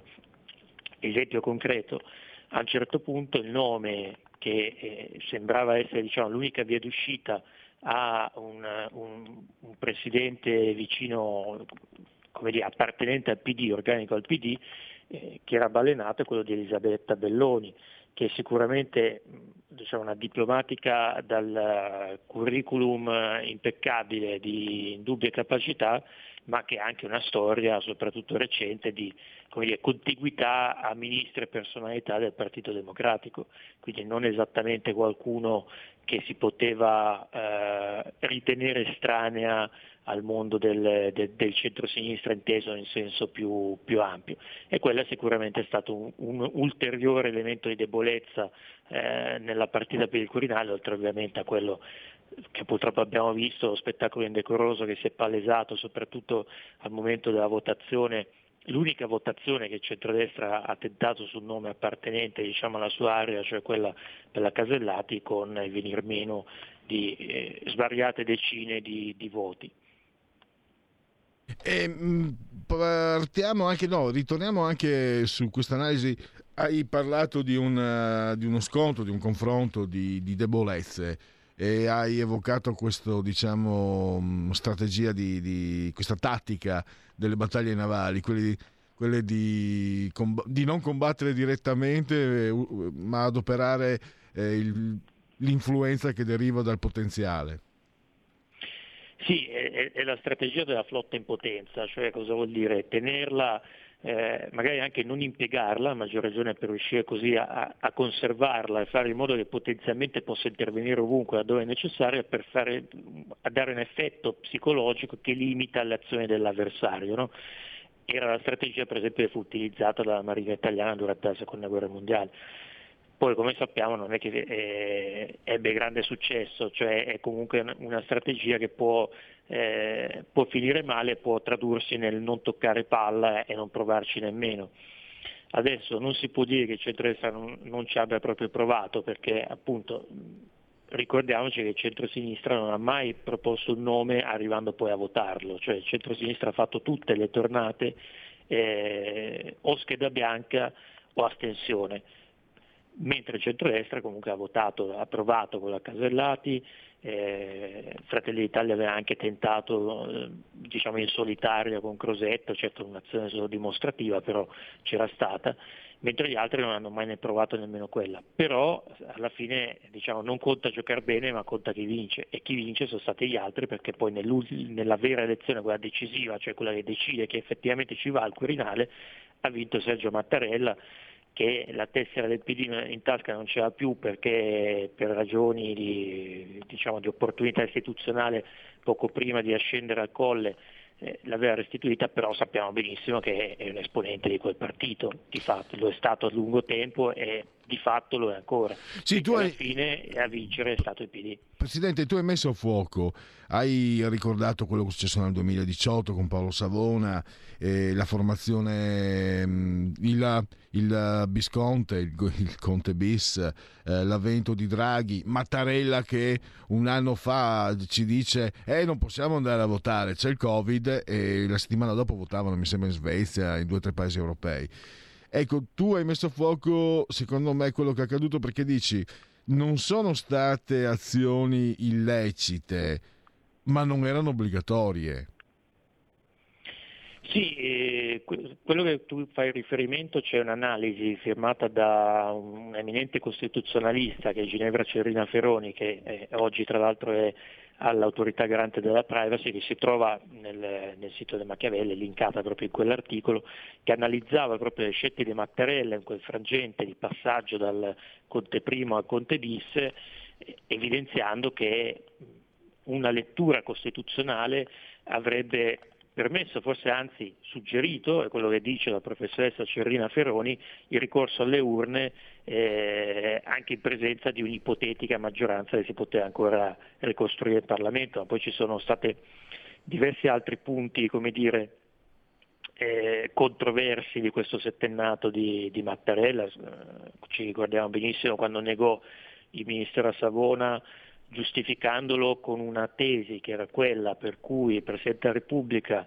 giudicava se i partiti vincitori delle elezioni erano stati eh, sinceri nella loro campagna elettorale, diceva siccome eh, dal mio punto di vista eh, dare il Ministero dell'Economia a Savona significa puntare all'uscita dell'euro e non- voi non avete fatto campagna elettorale per quello, vi dove- allora vi dovete ripresentare alle elezioni dicendo che usciremo dall'euro, che ovviamente è una cosa che come Mattarella sa benissimo, essendo anche lui un eminente costituzionalista, non, non sta in cielo né in terra, non esiste nessun eh, posto del mondo che ci sia questa autorità che deve giudicare dire, sulla correttezza eh, morale, retorica del- de- di, di quella che è stata la campagna elettorale, dove purtroppo sappiamo che spesso da una parte e dall'altra si tende magari a non essere troppo, troppo sinceri. Però scu- E- scusami, io sono di parte, Daniele, ho sinceramente che eh, 5 Stelle e Lega eh, non fossero contrari all'Europa, cioè che i 5 Stelle fossero contrari all'Europa Sì, era, manif- era manifesto a tutti. cioè, che- gli- gli abbiamo, abbiamo- io, beh, la Lega ovviamente 5 Stelle mi taglierei le mani piuttosto, ma perché mi stanno anche antipatici, ma quello è un altro punto di vista. Cioè, li abbiamo votati per quello, li, hanno- li abbiamo votati perché dicevano dicevano cose purtroppo vere, che con l'euro ci siamo impoveriti fuori di misura, che le misure eh, suggerite dall'Europa sull'immigrazione, insomma tu le sai meglio di me queste cose, Sì. le, le hai studiate più di me sicuramente. Cioè, mh, fu veramente quella di Mattarella un'obiezione che non, i- secondo Esatto, me esatto. ir- irricevibile. E poi, eh, se mi permette di fare un accenno anche a quello che abbiamo sentito eh, poco fa nel, nel suo discorso, ehm, adesso lasciamo perdere la questione della banalità, perché alla fine spesso i discorsi da, da- diciamo da- da Presidente della Repubblica eletto poi devono citare un po' tutti, devono accontentare un po' tutti, quindi tendi ad andare sempre no, alla pace nel mondo e alla fine della povertà, queste cose qui. Eh, però nei punti salienti ci sarebbe qualcosa da dire, cioè ad esempio laddove lui all'inizio dice beh io ho accettato il, eh, il nuovo settennato perché il notario ha parlato del secondo mandato, non ha parlato di, di tempi, di missioni eccetera, quindi lui eh, ste- prende l'incarico per, per starci sette anni, il che vuol dire coprire anche tutta la prossima legislatura. E lui dice ho accettato perché c'era una situazione pericolosa di, di, di, di impasse, eh, di crisi e quindi bisognava assolutamente sbloccarla. no? Ma anche questa logica dell'emergenza, per cui adesso siamo arrivati all'assurdo e, e mettersi ad eleggere il Presidente della Repubblica, cioè una cosa che è stata fatta più volte ovviamente nella storia di questa Repubblica, che è una cosa normalissima, che, che debba avvenire diventa di colpo una colpa, no? un, un qualcosa che facciamo in fretta, in maniera indolore, perché altrimenti Dio chissà cosa succede. E questo secondo me è un messaggio molto grave, soprattutto quando avallato chiaramente da dal Presidente della Repubblica, quindi dalla massima carica dello Stato, eh, custode della Costituzione, eccetera. Cioè, dovremmo ritornare un attimo a pensare che i tempi eh, e i riti della democrazia non sono un qualcosa di malvagio, no? perché poi è lì che dopo parte, lui giustamente ha detto che la democrazia è, è- è meglio no, dei, dei sistemi dittatoriali, però ecco, questo costante delegittimare eh, i- i- le forme della democrazia, i processi fondamentali che ci stanno nella democrazia, tra cui l'elezione del capo dello Stato, come una cosa che vabbè, se si tira troppo per le lunghe diventa critico per la nazione, dal mio punto di vista eh, ecco, è molto grave e disdicevole. Poi potrei dire qualcos'altro, lui ha fatto un lungo eh, ha detto delle bellissime parole sulla magistratura, però voglio dire, eh, non è che lui ci è arrivato adesso al Quirinale, è stato comunque il presidente che c'era eh, dall'esplodere dello scandalo Palamara e al, eh, che, è stato al vertice del CSM che non si è riformato, che non si è modificato e quindi la, la situazione che lui giustamente esecrava però è rimasta e si è conservata sotto eh, diciamo così, la, sua, la sua supervisione. Sì. E- Stavo se mi- pensando, Presidente, eh, avrebbe voglia di dirgli, caro Mattarella, sei stato così solerte nell'impedire la formazione di un governo che secondo te poteva essere pericoloso per l'Europa, sei stato completamente inerte nei confronti di una magistratura che sta facendo danni inenarrabili. Esatto, esatto. Sarebbe stata un'ottima obiezione per Luigi. E se mi permette di aggiungere anche un altro paio di punti che ho notato. Ehm, uno, va bene, lo sapevamo già, diciamo, questa narrazione della, de- quasi eh, da, da campagna di, di guerra patriottica sulla, eh, sulla campagna vaccinale, in cui ovviamente io non rimprovero al Presidente Mattarello e agli altri di, di condurre la campagna vaccinale, ma questa visione di- divisiva che contrasta invece con le sue parole precedentemente dette del lascio il paese diviso, in cui comunque ci si dimentica totalmente di quella parte cospicua di popolazione che ha scelto di non vaccinarsi o che si, è vacci- si sta vaccinando contro voglia perché è sostanzialmente obbligata da- dalle regole messe dal governo, che viene costantemente eh, dimenticata o, o dileggiata, co- come è successo anche ieri o l'altro ieri al Festival di Sanremo con eh, cospicue polemiche e anche qui abbiamo visto nella citazione della campagna vaccinale ringraziare tra gli altri eh, le forze dell'ordine che va bene perché ovviamente le forze dell'ordine hanno un ruolo anche nel garantire dire, la logistica e la sicurezza di certe cose, però nel quadro in cui siamo, cioè di, di imposizione anche di, su una parte della popolazione che altrimenti sarebbe restia a farlo, forse non è eh, dire, il messaggio più distensivo possibile. E l'ultima cosa che vorrei sottolineare, io sinceramente non avrei fatto il ringraziamento alle comunità straniere, ma non perché uno non debba, eh, come dire, considerare i, i tanti stranieri immigrati che sono in questo paese, che vivono come dire, onestamente, eccetera, ma proprio per l'idea di, di di includerli in una comunità esterna. no? Ringrazio le comunità straniere che sono qui e sono affezionate d'Italia, ma noi dovremmo cominciare a ragionare con il fatto che questi stranieri sono delle persone che vivono qui, che magari anche acquisiscono una cittadinanza, cioè sono degli individui, non sono i membri di un'altra comunità, perché altrimenti sprofondiamo sempre in quella logica, non a caso proprio a sinistra del multiculturalismo per cui ci sono eh, gli italiani e poi che qualsiasi diciamo, persona che viene su, questa, su, questo territorio può costruirsi la sua comunità avulsa dalla nostra. No? Chi viene in questo paese lo viene, se, se, ci viene per restare, viene anche per diventare italiano, non per essere come dire, un, un pakistano in Italia o un marocchino in Italia. Questo è un altro messaggio che non ho trovato che non mi ha trovato d'accordo. Ecco. E purtroppo siamo alla fine. Fammi chiosare. Eh... Uh, che brutta parola. Quello che hai detto, secondo me, è un, è un principio, è un, è un, mio vecchio pallino. Eh, è un concetto sul quale, sul quale, bisogna insistere. Io lo dico anche per esperienza empirica. Io ho visto, per esempio, tu sai la Lega, il, suo, il passato della Lega, eccetera. Io sono sempre stato nemico di quelli che usavano eh, epiteti offensivi nei confronti dei meridionali, perché ho amici meridionali, eccetera, eccetera. Io, però c'era anche un altro punto che io ho visto, per esempio, anche dalle mie parti, i, i, le persone di origine meridionale più attaccate al territorio di noi. Non è, un, non è, un, luogo comune, non è un modo di dire, è la verità. E vedo che magari anche gli immigrati che vengono da altri paesi hanno un attaccamento, soprattutto poi quando si integrano, lavorano, trovano delle situazioni sicuramente migliori di quelle dalle quali sono partiti, hanno un senso di gratitudine, è un attaccamento che è, è promettente, cioè si può costruire attraverso l'immigrazione una società migliore, a patto però che non ci sia l'immigrazionismo che vuole la sinistra, che diventa quasi eh, segregazionista, no? Evviva le minoranze e, e, e innalziamole. Per, mh, volevo confrontare con te, questo è un concetto un po' sempliciotto il mio, ma io tro- trovo che sia semplice finché si vuole, ma sia giusto. ho, ho la presunzione di pensarlo giusto.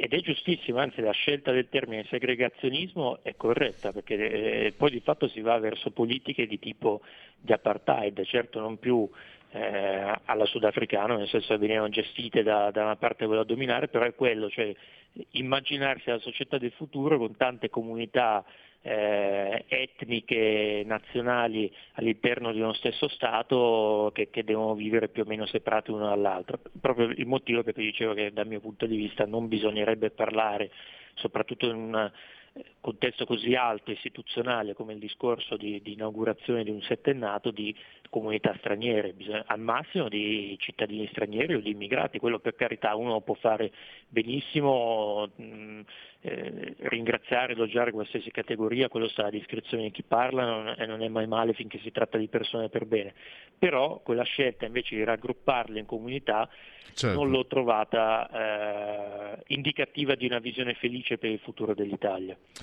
E purtroppo abbiamo terminato il tempo a disposizione. Ringrazio ancora Daniele Scalea. Se andate sul sito centromachiavelli.com potete leggere il suo, ma anche tanti altri editoriali molto molto interessanti. Grazie ancora Presidente, a risentirci a presto. Grazie a te, buona, buona continuazione. Stai ascoltando Radio Libertà, la tua voce libera, senza filtri né censure, la tua radio.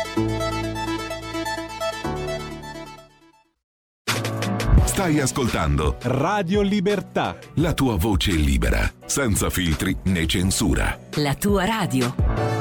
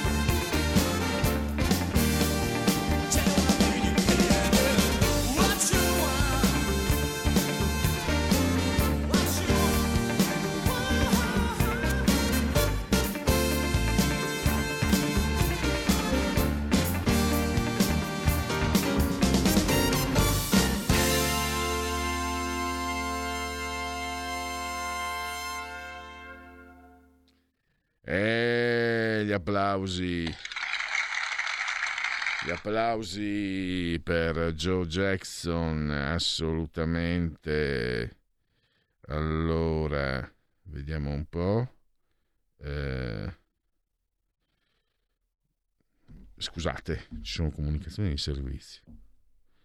Eh, vediamo un po'. Eh, eh, qua non ri- eh, scusate, un jingle perché mh, mh, ho subito un'interruzione mentre lavoro, cosa che non- di solito non mi piace, se devo essere sincero.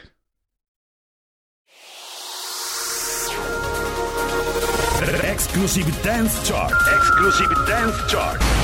Ciao belli, sono Max Martinelli. Con la DJ Isabi vi aspetto per farvi fare tanti saltelli con la Exclusive Dance Chart, la classifica dance nazionale. Dalle 23 il sabato, se avete voglia di dance, vi aspetto con la Exclusive Dance Chart. Tanti saltelli con la B e il Martinelli. Exclusive Dance Chart. Dunque, siete in diretta ai convenevoli formulaici per ricordarvi che siete in simultanea con Radio Libertà quando sono scoccate le 16.38 in simultanea con eh, Federico il Giovane, il sottoscritto, entrambi sospesi a 83 metri sopra il livello del mare con temperature che dicono 23 gradi centigradi sopra lo zero, mentre interni mentre esternamente siamo, ve lo dico subito, ve lo dico orrora, siamo a 11,8 gradi centigradi, 65% l'umidità, la pressione è 1019,9 millibar. Un abbraccio forte, forte, forte, forte alla signora Clotilde, alla signora Carmela, alla signora Angela che ci seguono, loro ci ascoltano dal, dal televisore il canale è il 740 o il 252.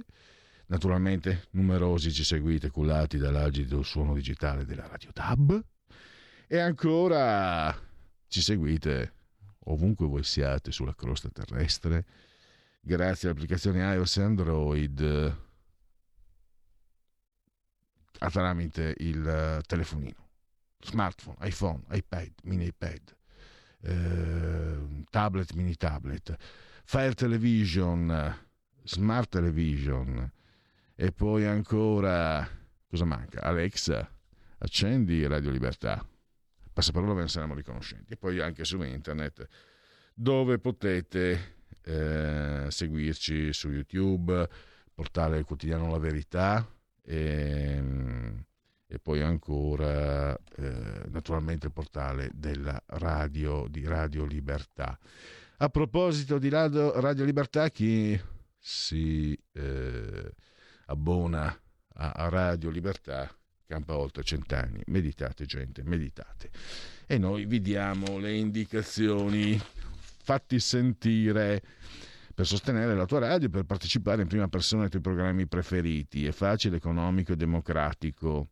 Allora andate sul sito di radiolibertà.net, il banner in alto su Sostienici e poi eh, abbonati.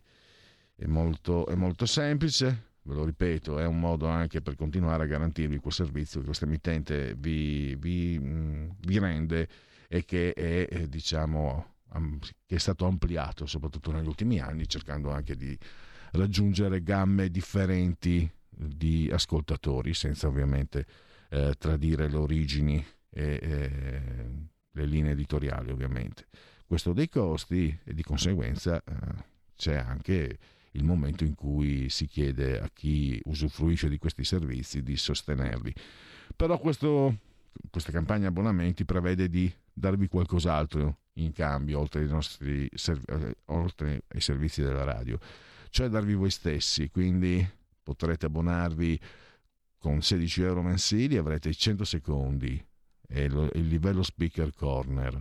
100 secondi per dire la vostra poi 8 euro il vostro nome nel grande libro degli editori di Radio Libertà, 24 euro sarete voi gli ospiti del vostro conduttore preferito, 32 euro invece il microfono dalla parte del manico, sarete voi a intervistare insieme a un conduttore preferito, al vostro conduttore preferito, eh, l'ospite.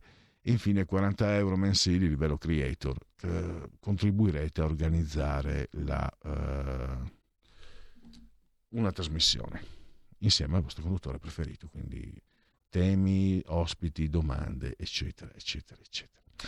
Allora, ehm, mancano ancora nelle rubriche genetriaci, segui la Lega, poi ehm, dimenticavo le 17.05, oggi è giovedì, è il momento di, di fare largo, largo ai bambini di e con Francesca Corbella non sarà presente, però ha, lasciato un contributo audio. Si parlerà dei bambini davanti alla televisione, tra morale, moralismo, volgarità cercata e squalore involontario. Quindi ascolteremo insieme quello che ha da dirci. Intanto un po' di interventi vostri, apriamo le linee e un po' di interve- interventi vostri da WhatsApp. Allora, eh, è stato bravo Salvini, scusate, vediamo un po', eh, dopo le 15. Eh, purtro- dunque, eh, eh, s- saremmo tutti orecchi per Mattarella, è stato bravo Salvini a portare la Lega al 30, proprio come Grillo che ha fatto, eh, che ha fatto persino di più in percentuale, ma la cultura politica è altro. Allora, ora che, possiamo, che passiamo dal 30 al 15% o meno, di chi è la colpa? Non voglio essere critico, ma conosco la politica eh, fatta dagli ultimi 50 anni. Salvini si è ammalato apposta per non essere presente e sentire Mattarella dopo averlo votato per il lavoro in CSM. Mega applausi, ricercati senza vergogna come in teatro con la clac, eh, come alla scala. Noi avere sempre menti sveglie e smascherare le truffe, è troppo da dire, povera Italia, sempre Maurizio. Mattarella ricorda Petrolini nello sketch, sì, è venuto in mente anche a me. Bene, bravo, bene, bravo. Bene, no. Ah, scusate, no, era bravo, grazie, bravo, grazie, bravo, grazie, bravo, grazie, grazie, bravo. Fantastico. Negli anni 70 di queste cose ne, ne parlavo alla scuola politica del PC delle Frattocchie a Roma e siamo ancora lì Cosa dovete studiare? L'evidente? Sempre Maurizio. E poi eh, stracciate il passaporto, Gramsci occupare le casematte del potere, cosa che si è avverata. E ancora. Discorso banale, applausi a non finire su temi che puntualmente vengono disattesi, la pagliacciata di sabato spero che sia conclusa oggi con questo discorso. Raul da Cesano Maderno, che ventata di democristianità, scrive Raul sempre da Cesano Maderno, sempre lui. Eh, poi... eh, mm, Ciao Radio Libertà, canzoncina mentre c'è il discorso del risumato Mattarella. Vi prego, la Radio Libertà è music free, altrimenti mentre c'è la canzoncina si cambia sempre canale, ovviamente music stop. E... Quindi non è stato apprezzato. Eh, ho effettuato una eh, donazione tramite eh, PayPal. Detto questo, vorrei precisare che essa non è da considerarsi conseguenza del pistolotto del direttore, qui d'altronde perdono varie cose, tra cui la musica trasmessa su insaputa sulla radio. Buon lavoro. Qui non ho capito se sia una critica alle scelte musicali o cosa. Ci faccia sapere. Ci faccia sapere. E poi eh, qui vedo un, un video che non posso aprire dal, dal tablet eh, YouTube, Mina comunque, quando vedo Platinum Collection e quando c'è Mina basta e avanza. Dite la vostra, speriamo che sia femmina di questi tempi su, su Sabrina Salerno. Poi eh, Alexa non riconosce la Radio Libertà, mi propone di tutto. Brivido da edolo. Ai ai ai, allora bisogna... Io ero convinto, sai che fa- faccio una prova a casa dopo. Probabilmente deve installare la skill nuova. Può Ah, bravo, essere. È vero, è vero, è vero, è vero. è vero. L'ho Mm. sentito- l'avevo sentito da Vincent eh, qualche tempo fa. Sì, Eh, deve andare sullo store e cercare una nuova skill, apri Radio Libertà. È vero, non, non ci avevo pensato. Che vomito sentire quell'uomo, ma che vomito sentire gli applausi che molto probabilmente saranno arrivati anche dai banchi della Lega, Ferdinando da Verona. E poi eh, gi- giuramento di Mattarella, giuro di impegnarmi per vivere sufficientemente a lungo per poter essere rieletto tra altri sette anni, scrive Andrea da Torino. Discorso puramente fuffogeno, puramente fuffogeno. In pratica, cosa intende fare per raggiungere quegli scopi? Non ci serve un presidente che ci ricordi quali sono i problemi, li conosciamo già. Occorre uno capace che trovi soluzioni, sempre Andrea da Torino. È un presidente che non mantiene la parola data, il virus c'era prima della sua scadenza. Mario da Monza Brianza. Poi ho spento. Questo ascoltatore ci fa sapere che ha spento eh, per... eh, spero mentre andava a Mattarella, no? Ancora altri messaggi a proposito di presidente, sottovoce ossequio perenne, Chris da Bergamo. Eh, dato che io giro per... dunque, io sono una persona libera e diciamo non militante leghista, ma comunque simpatizzante, perché essere militanti significa credere ciecamente come i cretini in ordini calati dall'alto, molto spesso anche sbagliati, o comunque non favorevoli al popolo. Detto questo, volevo solo dire che a mio modesto avviso, è un po' che è un po' lungo, eh, la Lega di Salvini sta sbagliando tutto. Primo, eh, accettare le vaccinazioni che non servono a nulla e fanno più male che bene.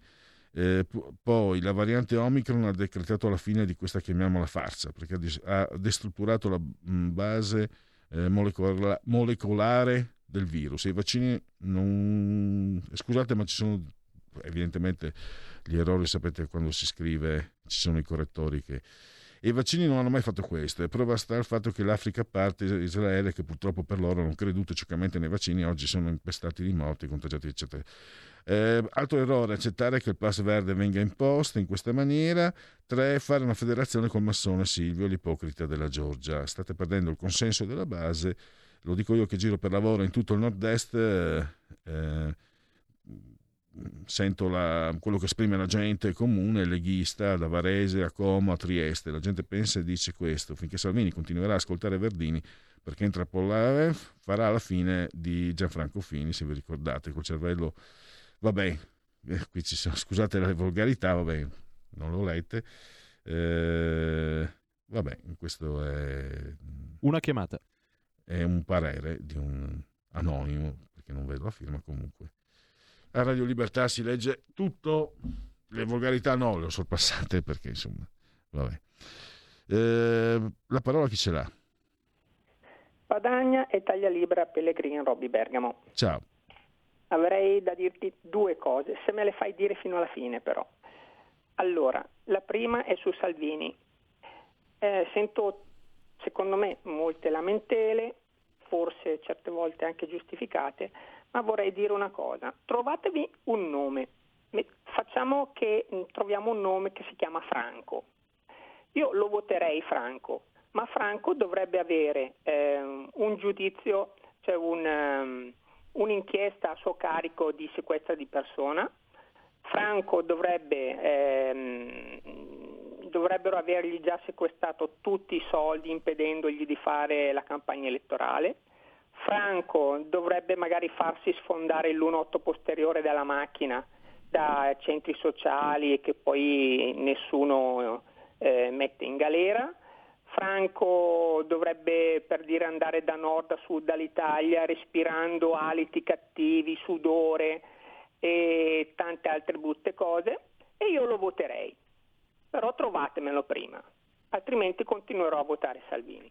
Seconda cosa, eh, io chiamai, radio, chiamai settimana scorsa parlando di Hitler e dell'olocausto e tu alla fine non mi hai impedito di finire, cioè mi hai impedito di finire, ma eh, volevo completare un passaggio. Eh, ti prego, mm, mi hai dato del negazionista, io assolutamente sono tutt'altro che negazionista, ma voglio la verità, voglio tutti colpevoli, non solo un colpevole. Tu hai detto Harrison Ford è un attore, molto probabilmente mi sarò sbagliato, ma eh, io volevo intendere Henry Ford. Entrambi erano molto amici, collaboravano con le varie imprese automobilistiche.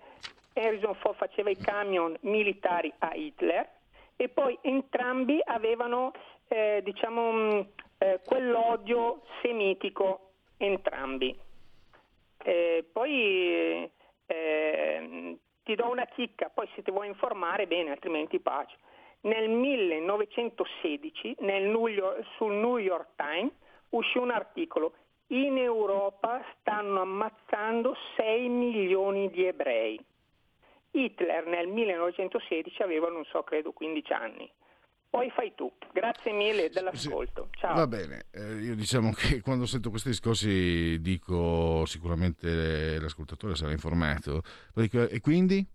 Eh, se voi fate caso con eh, il quindi è un eh, cos'è un avverbio, non mi ricordo neanche più adesso cosa sia. So che è una parola magica. Quando dice quindi, cioè eh, alla fine tutti colpevoli, nessun colpevole e non si affronta e ci si gira dall'altra parte rispetto a quello che è una tragedia.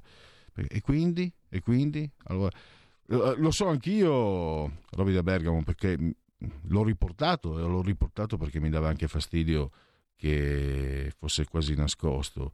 Ci sono le lettere giovanili, di... quindi vedi, adesso dico una cosa che va nella direzione in quella che dicevi te, ma che non, ha, che non vuole avere la direzione che mi sembra voglio trovare tu. Io voglio che venga guardato nel cuore della, della sua enormità eh, il problema, la tragedia dell'olocausto. John Fitzgerald Kennedy, in un eh, viaggio di solito so che succede così, rampolli eh, più benestanti statunitensi, ma anche non, non necessariamente, quando sono al college poi vengono in Europa per un certo periodo e girano l'Europa. E lui mandò delle lettere a casa entusiasta di, di Adolf Hitler. E questo, questo fa riflettere, questo fa ragionare, perché è un idolo del- dei progressisti, John Fitzgerald Kennedy, ma guarda caso era uno che aveva come, come proprio idolo politico Adolf Hitler. E allora poi, quando ho detto questo, dico a me stesso, e quindi? E chiudiamola con eh, il quindi. E, oh, è tardissimo, bisogna fare i genetriaci, bisogna farli anche eh, velocemente senza um, unplugged. Eh, decimo terzo giorno di febbraio di piovoso, mese del calendario repubblicano per tutti è un eh, giovedì Soibe 3 di febbraio, anno domini 2000 e eh, 22, 20, 22 che dir si voglia. Venne sciolto il Partito Comunista nel 1991 in questa data che si divise in PDS, Partito Democratico della Sinistra e Partito della Rifondazione Comunista. Ada Negri, poetessa lodigiana, la vita in ogni battito, la tremenda misura del, la vita ha in ogni battito la tremenda misura dell'eterno. Gertrude Stein o Gertrude Stein, poetessa statunitense, dove suo malgrado muore una rosa, l'anno dopo ne nasce una nuova. Un archistar finlandese Alvar Alto, la filosofa Simone Weil. Chi penserebbe a Dio se non ci fosse il male? Mino Milani, eh, giornalista, scrittore, ha fatto anche i fumetti, di tutto, pavese. Poi Emil Griffith, un grande pugile, epici i suoi scontri con Nino Benvenuti, scontri sul ring, divennano anche amici, lui fu campione del mondo dei pesi welter. Un grande regista, sono- sono, eh, c'è un film suo che eh, fa parte un po' no, del- della cultura popolare, immaginario del Novecento, Il cacciatore, Michael Cimino, poi anche L'anno del dragone, era un bellissimo film. Eh, Patsy Ann McClellaney, in arte Morgan Fairchild. Aspetta, aspetta che mettiamo in condivisione, torniamo a mettere in condivisione. Ecco qua, dai, torniamo, metti, metti lì, cosa vuoi far guardare me? Eh, Morgan Fairchild, eh, attrice, Flamingo Road. Poi eh, disse, ha detto, non eh, si è mai troppo ricchi né troppo eh, magri. Poi abbiamo Alvaro Vitali, eh, era eh, anche in Amarcorda di Fellini, eh, paragonato a Jean Todd. Eh, uno stopper del calcio che fu l'austriaco Bruno Pezzei, che morì, che era morto giovane, eh, è morto durante un incontro di hockey, era nazionale di calcio austriaco, poi andò a giocare a hockey durante una partita eh, di hockey, mm, se non sbaglio è morto. Ferzan Optetek è un regista, non ho mai visto un suo film. Claudio Valigi, un giovane della Roma di Lidolm, Stefano Mei, eh, 5.000-10.000 metri piani, mezzofondista di qualche anno fa, l'attrice Mora Tierney, Eyare Good Wife eh, e poi Sara Carbonero, eh, giornalista bellissima, spagnola, vi ricordate il Mondiale 2010, la- lei stava intervistando i nazionali spagnoli che hanno appena vinto il mondiale, Iker Casillas, in diretta le chiese di sposarla. Insomma, un po' come se Donnarumma ehm, avesse chiesto dopo gli europei di, la- di sposarlo a Diletta Leotta. Adesso abbiamo qui Parlamento con Massimiliano Panizzut. Allora, eh, prego. Qui Parlamento. Grazie Presidente. Premetto che non porterò via troppo tempo perché, eh, come accade spesso, ultimamente stiamo trattando un decreto in parte superato e integrato da decreti che andremo a discutere prossimamente. La Lega, come sempre, voterà a favore della fiducia al Governo, per la realtà che ci contraddistingue nell'aver deciso di entrare e restare in questo governo di emergenza. D'altro canto non neghiamo che non vediamo l'ora che l'emergenza finisca, in primis per la questione sanitaria, ma anche perché finalmente si possa dare la parola ai cittadini, con tutto il rispetto ovviamente per gli attuali componenti dell'esecutivo. Come ribadito anche dai colleghi al Senato, la posizione della Lega si esprime attraverso i voti in aula, non prima di aver discusso e valutato le varie tematiche in sede di commissioni, in cui più volte abbiamo avanzato la nostra perplessità, soprattutto su alcuni passaggi che possano evitare norme inutili e vessatorie nei confronti dei cittadini, che stanno producendo esasperazione e tensioni sociali, per cui il famoso ne usciremo migliori e ben lontano dall'essere tale. E lo vediamo in alcuni vergognosi battibecchi sui social, tra l'altro con gli insulti al nostro sottosegretario Nisini e alle minacce di morte ai nostri governatori Federica e Fugatti, a cui va la nostra solidarietà. Il provvedimento in questione si è reso necessario considerando che l'attuale contesto di rischio impone la prosecuzione delle iniziative a carattere straordinario ed urgente intraprese al fine di fronteggiare l'epidemia e le situazioni di pericolo per la collettività. Nessuno di noi qui presenti ha piacere di vessare i cittadini, anche perché le norme in questione toccano anche noi e i nostri familiari, che che ne dica o scriva qualcuno. La strategia di contrasto alla diffusione dell'epidemia si basa sul presupposto che la vaccinazione rappresenta un'arma imprescindibile nella lotta contro la pandemia e che si figura come un'opportunità di protezione individuale e collettiva, un'arma di prevenzione mentre aspettiamo eh, gli eventuali farmaci per curare il Covid. Siamo consci che il vaccino non è il filtro miracoloso, ha le sue falle, può avere in certi casi effetti collaterali. A tal proposito, come Lega, abbiamo sempre chiesto e chiediamo ancora oggi di inserire gli indennizi al pari degli altri vaccini, a maggior ragione in virtù dell'obbligo a cui i cittadini devono attenersi. Non è ammissibile da parte di qualche ministero dire ci vuole una cifra tot, ma non la abbiamo. Come per gli altri vaccini, una volta vista la platea degli eventuali aventi diritto, si stanziano i fondi. Non penso che il risarcimento arrivi il giorno dopo che viene inoltrata la richiesta, per cui un periodo per le valutazioni e i calcoli c'è, perlomeno sia messa una cifra di base. Io stesso, ad esempio, da vaccinato ho contratto il Covid, ma a differenza di due miei conoscenti mi sono fatto la quarantena comodo, tra virgolette, a casa senza sintomi, non ricoverati in ospedale o in terapia intensiva. Mi farebbe piacere che alcuni che parlano tanto a Vanvera vadano agli ospedali a vedere come funziona, anche se il numero massimo delle terapie intensive, grazie al cielo, non è stato raggiunto, vedano come stralavora il personale medico o come alcune strutture hanno dovuto ridurre lo spazio di emergenza o i reparti per far fronte al virus. Qui Parlamento. Stai ascoltando Radio Libertà, la tua voce libera, senza filtri né censure, la tua radio.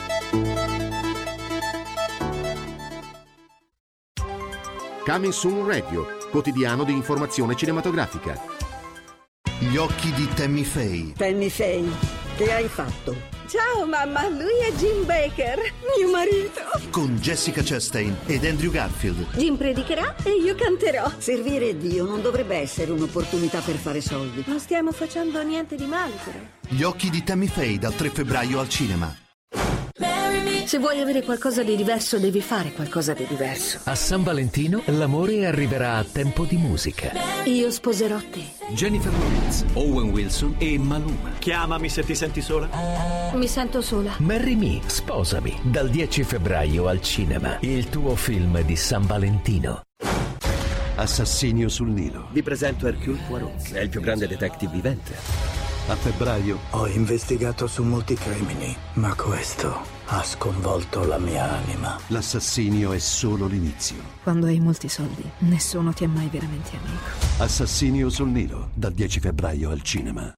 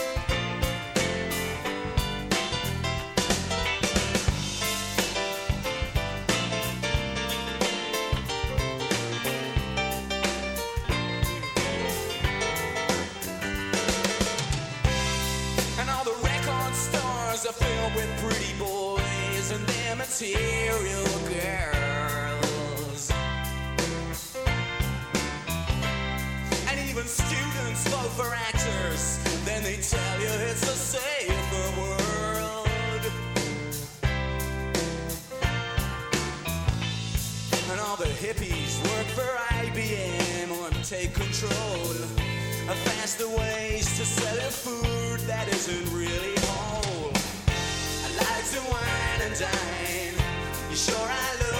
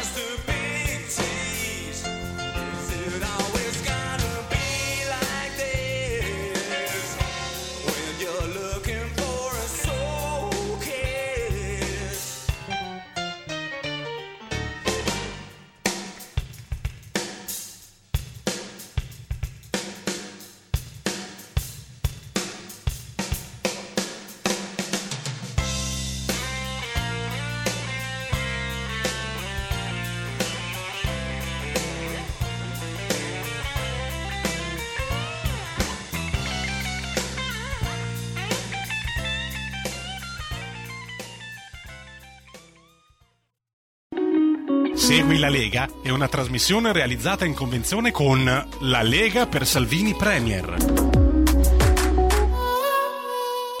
legaonline.it scritto legaonline.it potete fare quello che volete. Tanto per cominciare potreste se non siete ancora iscrivervi eh, alla Lega Salvini Premier. Molto facile 10 euro da versare anche se volete tramite Paypal senza che vi sia la necessità di essere iscritti a Paypal poi il codice fiscale, i dati, vi verrà recapitata la magione per via postale la tessera Lega Salvini Premier. D43, il 2 per 1000, il codice della Lega è questo, di Domodossola, 4 voti matematica, 3 il numero perfetto, D43. Se volete sostenere la Lega per il 2 per 1000 usate questo codice.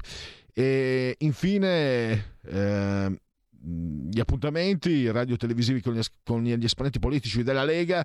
Edoardo Rixi alle, questa sera alle 21 TG2 Post ovviamente Rai 2 Massimiliano Romeo voce storica della FU Radio Padania presidente dei senatori a Palazzo Madama. Domani alla mattina in ora antelucana là quasi all'alba alle ore 10 del mattino. Rai News 24 Studio 24 e domani no scusate sabato sabato andiamo nel fine settimana all'alba alle 9.40 del mattino la 7 coffee break con il senatore Alberto Bagnai e chiudiamo domenica.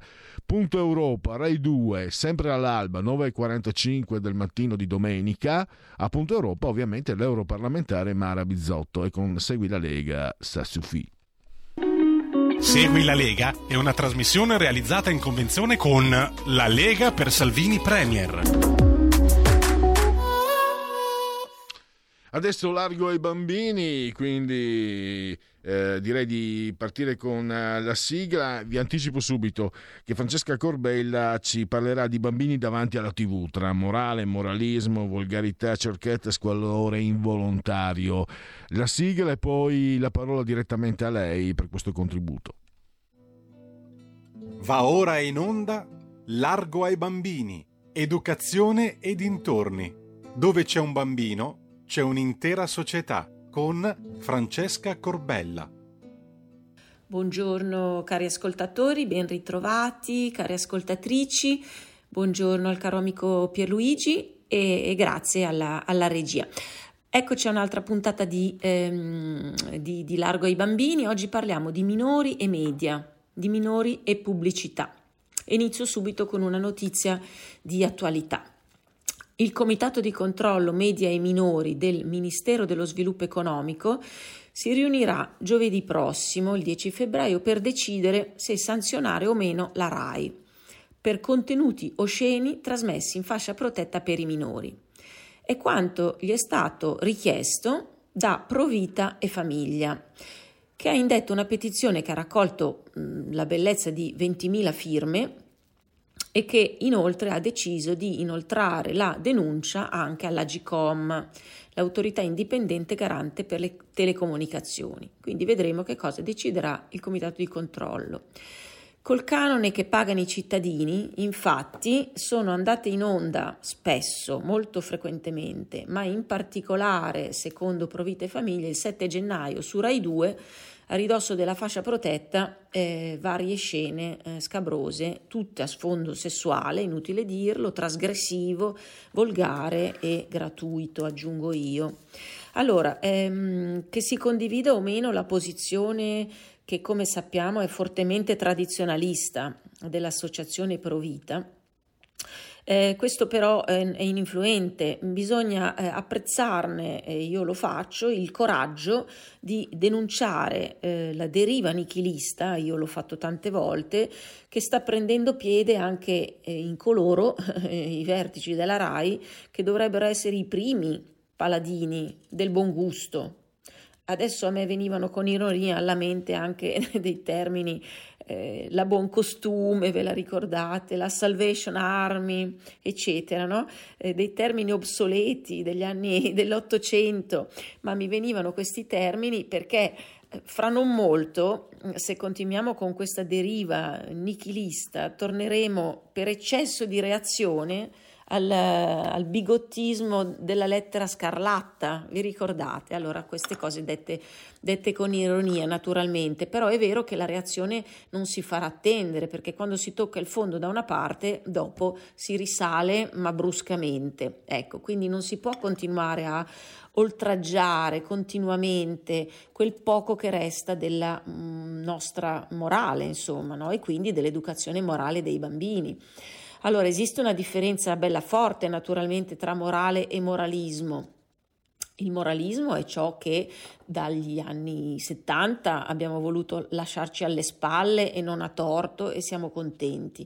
La morale però invece è cosa ben diversa, è il collante fondamentale di ogni compagine umana, è quella che definisce delle regole di comportamento comuni degli individui o tra individui per condurre una comunità armoniosa, per condursi in una comunità armoniosa. Senza la morale la società non può esistere. Quindi se il moralismo è oscurantista, la morale invece per converso è decisamente illuminante, no? tra virgolette. Quindi perché non difenderla, soprattutto quando ne va del benessere e della salute mentale dei bambini e dei ragazzi? Perché continuare ad offenderla gratuitamente? Eh? Eh, anche il relativismo, secondo me, è immorale perché è quello che fa assuefare anche alla volgarità, alla violenza, è quello che fa fare spallucce, che rende cinici, inerti, è quello che fa dire beh, cosa c'è in fondo di male. Mm? Ecco, Diciamo che è ehm, questo, questo mh, degrado morale ehm, dove appunto rientra anche, rientrano anche i programmi televisivi sono frutto di una miseria intellettiva, di una carenza creativa, di povertà concettuale, di mancanza di idee, di aridità spirituale. Ecco, ma naturalmente anche interessi economici. Eh? Ecco perché vengono diffusi questi programmi. Quale, mh, ci, quale, idea ci può mai essere dietro a questo squallidimento di mandare in onda, in onda delle cose volgari che riguardano bambini? Eh? Allora io trovo che questo squallidimento sia tanto di chi produce questi programmi quanto però di chi li guarda. Eh? Chi produce, tra virgolette, fa il suo mestiere, perverso, indubbiamente, affaristico, indubbiamente, ma noi, i consumatori, i fruitori, noi che li guardiamo, che vantaggio possiamo mai avere? Eh?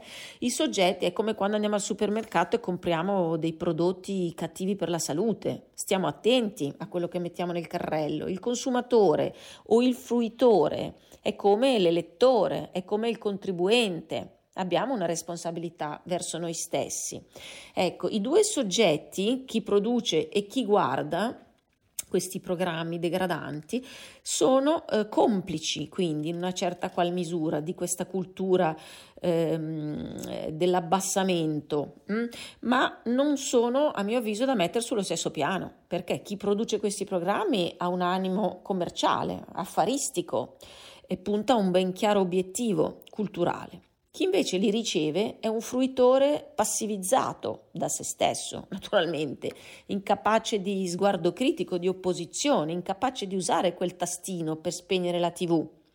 Allora, che la televisione di Stato si permetta di mandare in onda simili visioni è davvero scandaloso e offensivo per tutti quegli spettatori eh, che non eh, si lasciano comunque irretire o inebetire, per tutti coloro che pagano il canone televisivo, quindi va condannato e ha ragione assolutamente provita a essersi mossa con questa denuncia. Ehm, allora, mh, l'oscenità che viene messa eh, in onda non è disgiunta da tutto un sistema mediatico che prolifera intorno a questo eh, andare così eh, raso terra. Eh, pensate a tutto lo sviluppo del mercato del porno, divulgato in, te- in televisione naturalmente, mh? Eh, di cui sono vittime ragazzini giovanissimi. Basta che un bambino stia alzato alla sera e vede delle cose inadeguate per la sua età. Eh, oggi questo mercato è molto facilmente reperibile con un clic sul web eh, e non solo nel famoso e fumoso, direi, dark web, quello criptato, quello illegale. Eh, il, il porno è a portata di click ed è quanto di più avvilente mm, ci possa essere concettualmente anche per gli adulti. Figuriamoci la violenza educativa su un soggetto imberbe, su un bambino che non ha ancora potuto fare la conoscenza, l'esperienza dell'innamoramento, dell'amore, dell'altro sesso, del corpo eh, di un'altra persona, ecco, in modo naturale. mm? Quindi andrebbe proibito assolutamente.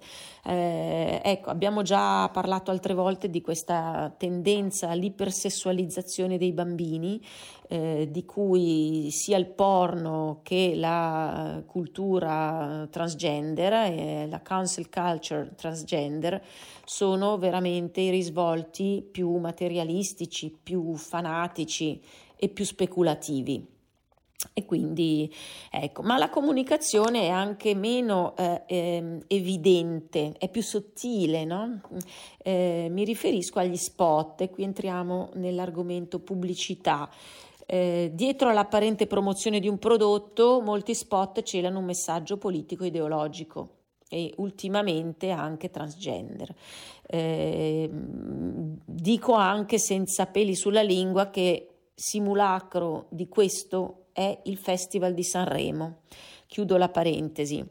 Quindi il Festival di Sanremo veicola dei prodotti e dietro ai quali il messaggio è politico ideologico. L'abbiamo visto ormai da anni e anni. Allora, le pubblicità eh, in cui compaiono bambini fintamente in- innocui non devono passare inosservate ai nostri occhi, le dobbiamo filtrare. Quindi non lasciate i bambini davanti alle pubblicità, non è più carosello, sono particolarmente studiate. eh, in quanto i, decido- i decisori d'acquisto diventano i bambini stessi, che reclamano i prodotti che vedono in televisione, fino a diventare assillanti con i propri genitori.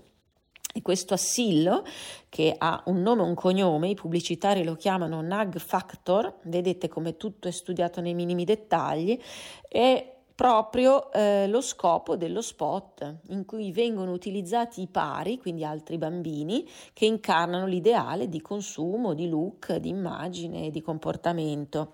Gli utenti bambini di questi spot sono nella posizione ideale di debolezza e di ingenuità per il convincimento.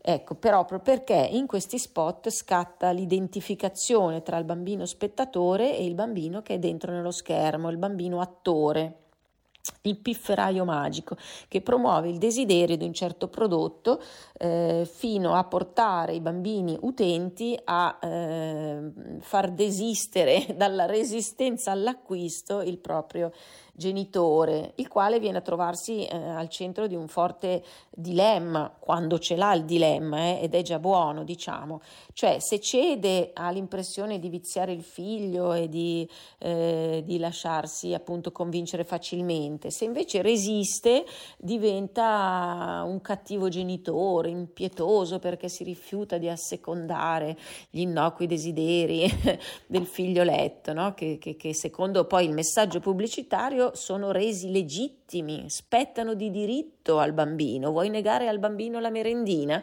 Sei un bieco infame.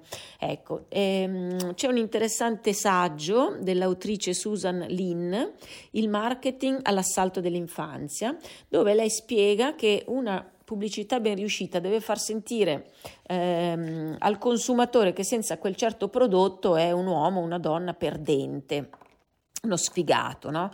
I bambini sono sotto tiro in tal senso, non, non, a caso ho usato questa parola di gergo giovanile, sono molto sensibili all'essere all'altezza della considerazione del gruppo dei pari e quindi se non hanno quel prodotto, se non hanno quel vestito, quel jeans, iniziano a covare un senso di inadeguatezza, dei risentimenti verso i genitori che non lo comprendono, sensi di inferiorità nel, nel gruppo della classe, eccetera, no? che altrimenti non avrebbero minimamente, perché non si porrebbero affatto il problema. Quindi ehm, i bambini, in virtù di questa psicologia e fragilità che è dei genitori, eh, vengono utilizzati largamente anche per promuovere non solo prodotti infantili, ma anche alimenti, elettrodomestici, eh, le automobili, ecco, l'avrete visto tutti, no? Le pubblicità eh, sono indiri- queste pubblicità di automobili sono indirizzate in modo subliminale ai genitori, target tipico il padre, anche un po' stereotipato, ehm, che sono queste auto sono sempre corazzate, potenti, virili, sono guidate da un padre modello di responsabilità che conduce al sicuro la famiglia, ecco. I bambini fanno sempre la parte dei saputelli che insegnano al genitore come vivere e sanno tutto di pneumatici, di tagliandi. Ecco, e quindi modernizzano nell'immagine quello che è invece lo stereotipo del maschio alla guida perché è magari un quarantenne no? e quindi incarna ancora quella cultura un po' appunto eh, stereotipica. Ecco, cioè, tutto ciò è veramente stucchevole e, quello, e, quelli che sono più stucchevoli sono i bambini stessi no? che appaiono come dei pappagallini ammaestrati. Ecco, no, non sono bambini ma dei adulti travestiti. Mm, adulti io non sono un adulto così, quindi smarchiamoci anche da questo concetto, però avete capito la, la battuta.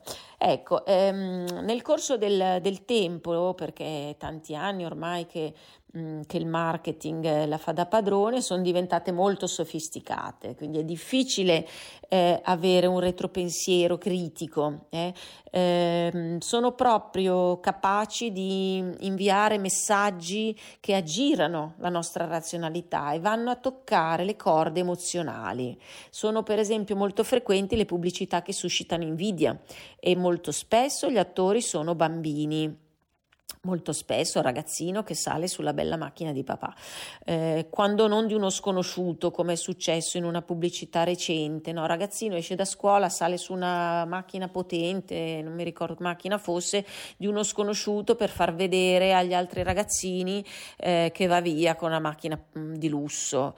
Allora questo messaggio è fortemente diseducativo, uno perché induce i bambini a salire su una macchina di uno sconosciuto e dico siamo impazziti, la seconda è perché va a muovere le corde dell'invidia e quindi è gravissima quella pubblicità.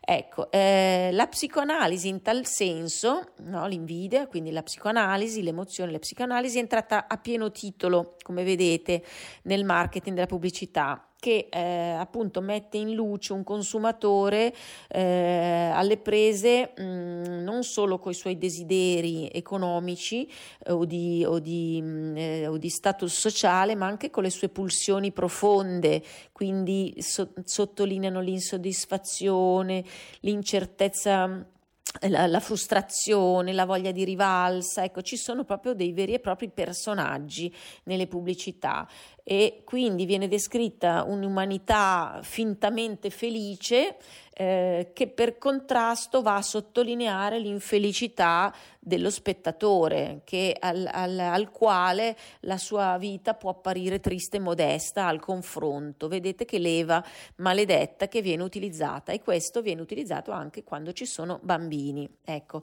ehm, è molto forte l'induzione di desiderio nei bambini e si mettono in atto vere e proprie strategie di seduzione, soprattutto attraverso messaggi indiretti che come si sa sono molto più efficaci di quelli diretti, per cui al messaggio verbale si affianca nel- nello spot pubblicitario tutto il non verbale che è molto molto molto potente, perché entra subito a un livello mh, più sottile, a un livello più profondo del cervello.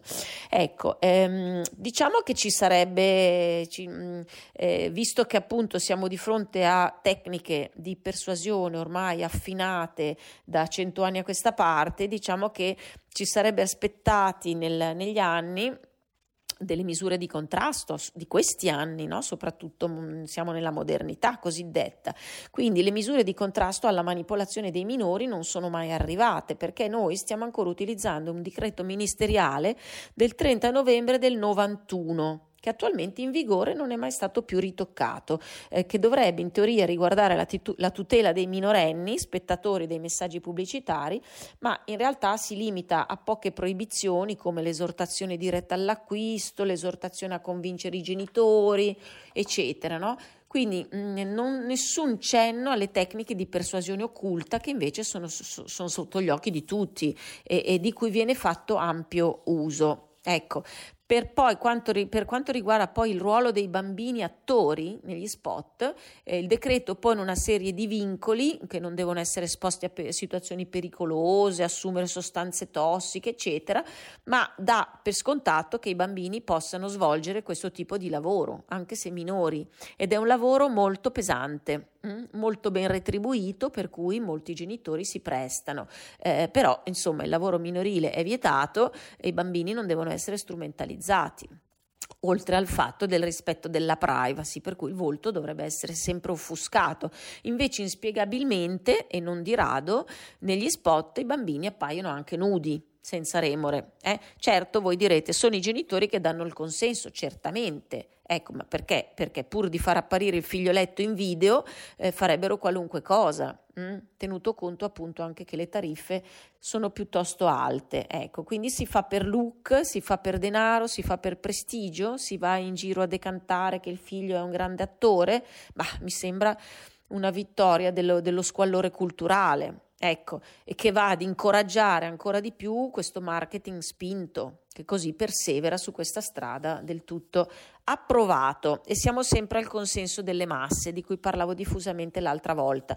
Aggiungo una cosa e poi vado a chiudere, mm, eh, ci sono adesso gli influencer bambini che appaiono su YouTube e che cominciano ad avere anche una bella diffusione in Italia e a mio avviso andrebbe controllata la cosa. Cosa sono? Si tratta di pubblicità ancora più pervasive di quelle televisive, perché intanto durano anche di più.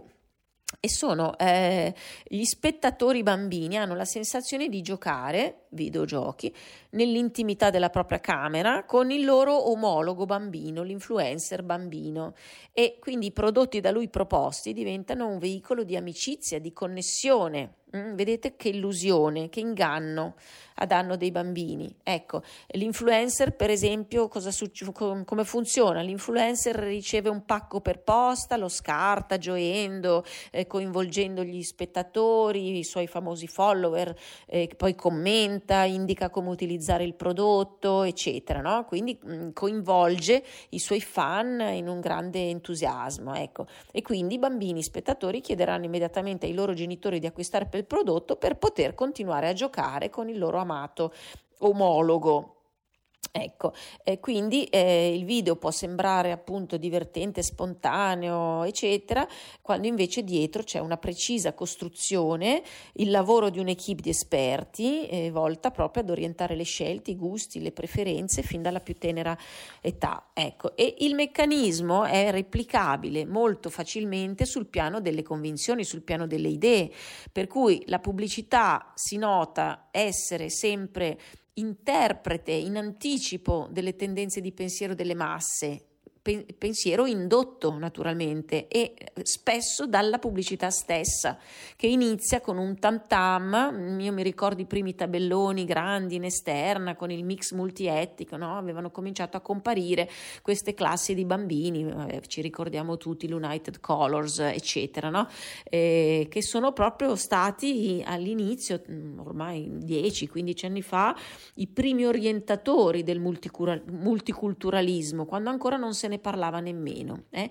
Quindi la pubblicità si fa sempre precursore eh, dei flussi eh, che poi sono più o meno condizionati del pensiero dominante e li rilancia, li avvalora, persuade elementi, allineandole pian pianino, crea una mentalità, crea, creda- crea un modo di ragionare che diventa ancora più marketing oriented del prodotto stesso. È questo che è molto pericoloso. Le pubblicità con bambini sono particolarmente penetranti in questo senso perché tutti noi ci inteneriamo e guardiamo il bellissimo bambino. Sono proprio vischiose, dir- direi, sulla mente, soprattutto sulla mente informazione che recepisce il messaggio come se fosse l'unico buono, giusto, possibile e che rende il bambino stesso il fruitore accettabile e riconoscibile socialmente. Questo è un meccanismo assolutamente perverso di cui guardarsi. Ecco, io ho terminato, vi saluto caramente, vi abbraccio e vi auguro una buonissima settimana. Ciao Pierluigi, ciao ciao. E grazie a Francesco. La sigla, scusa, mi sono dimenticato la sigla. Avete ascoltato Largo ai bambini. Allora, grazie Francesca Corbella. Mm, Velocemente gli ultimi messaggi. Beh, qui ci sono degli insulti, però c'è anche un'altra considerazione. Presto Federica si beccherà una bella denuncia collettiva, anche mia, perché non, cre- non ha creato posti letto che avrebbero ridotto la percentuale dei ricoveri. Sentirete delle belle, io certi leghisti ormai neanche li nomino, ma pagheranno come gli altri. Questo è sicuro, lo scrive Claudio. Eh, deve ascoltare di più Borghi che ha le idee dei più. Credo sia rivolto a Sergio Mattarella. Poi eh, Mina l'ho mandato, me l'ha mandato Mary e parole, parole, parole. Anche questo per Mattarella. Ma qualcuno dice a Mattarella che è il capo della magistratura, ricorda Vanni. Eh, ad Alessandro da Perugia, Alessio, Alessio, Alessio da Perugia. Mi mancano i dialoghi di filosofia tra te e Pinti. Questo è bellissimo. Questo è un bel modo per chiudere la giornata odierna, ringraziando però Federico. Eh, Sta arrivando l'area di servizio e naturalmente grazie a tutti per aver scelto anche oggi Radio Libertà. Avete ascoltato Il Punto Politico.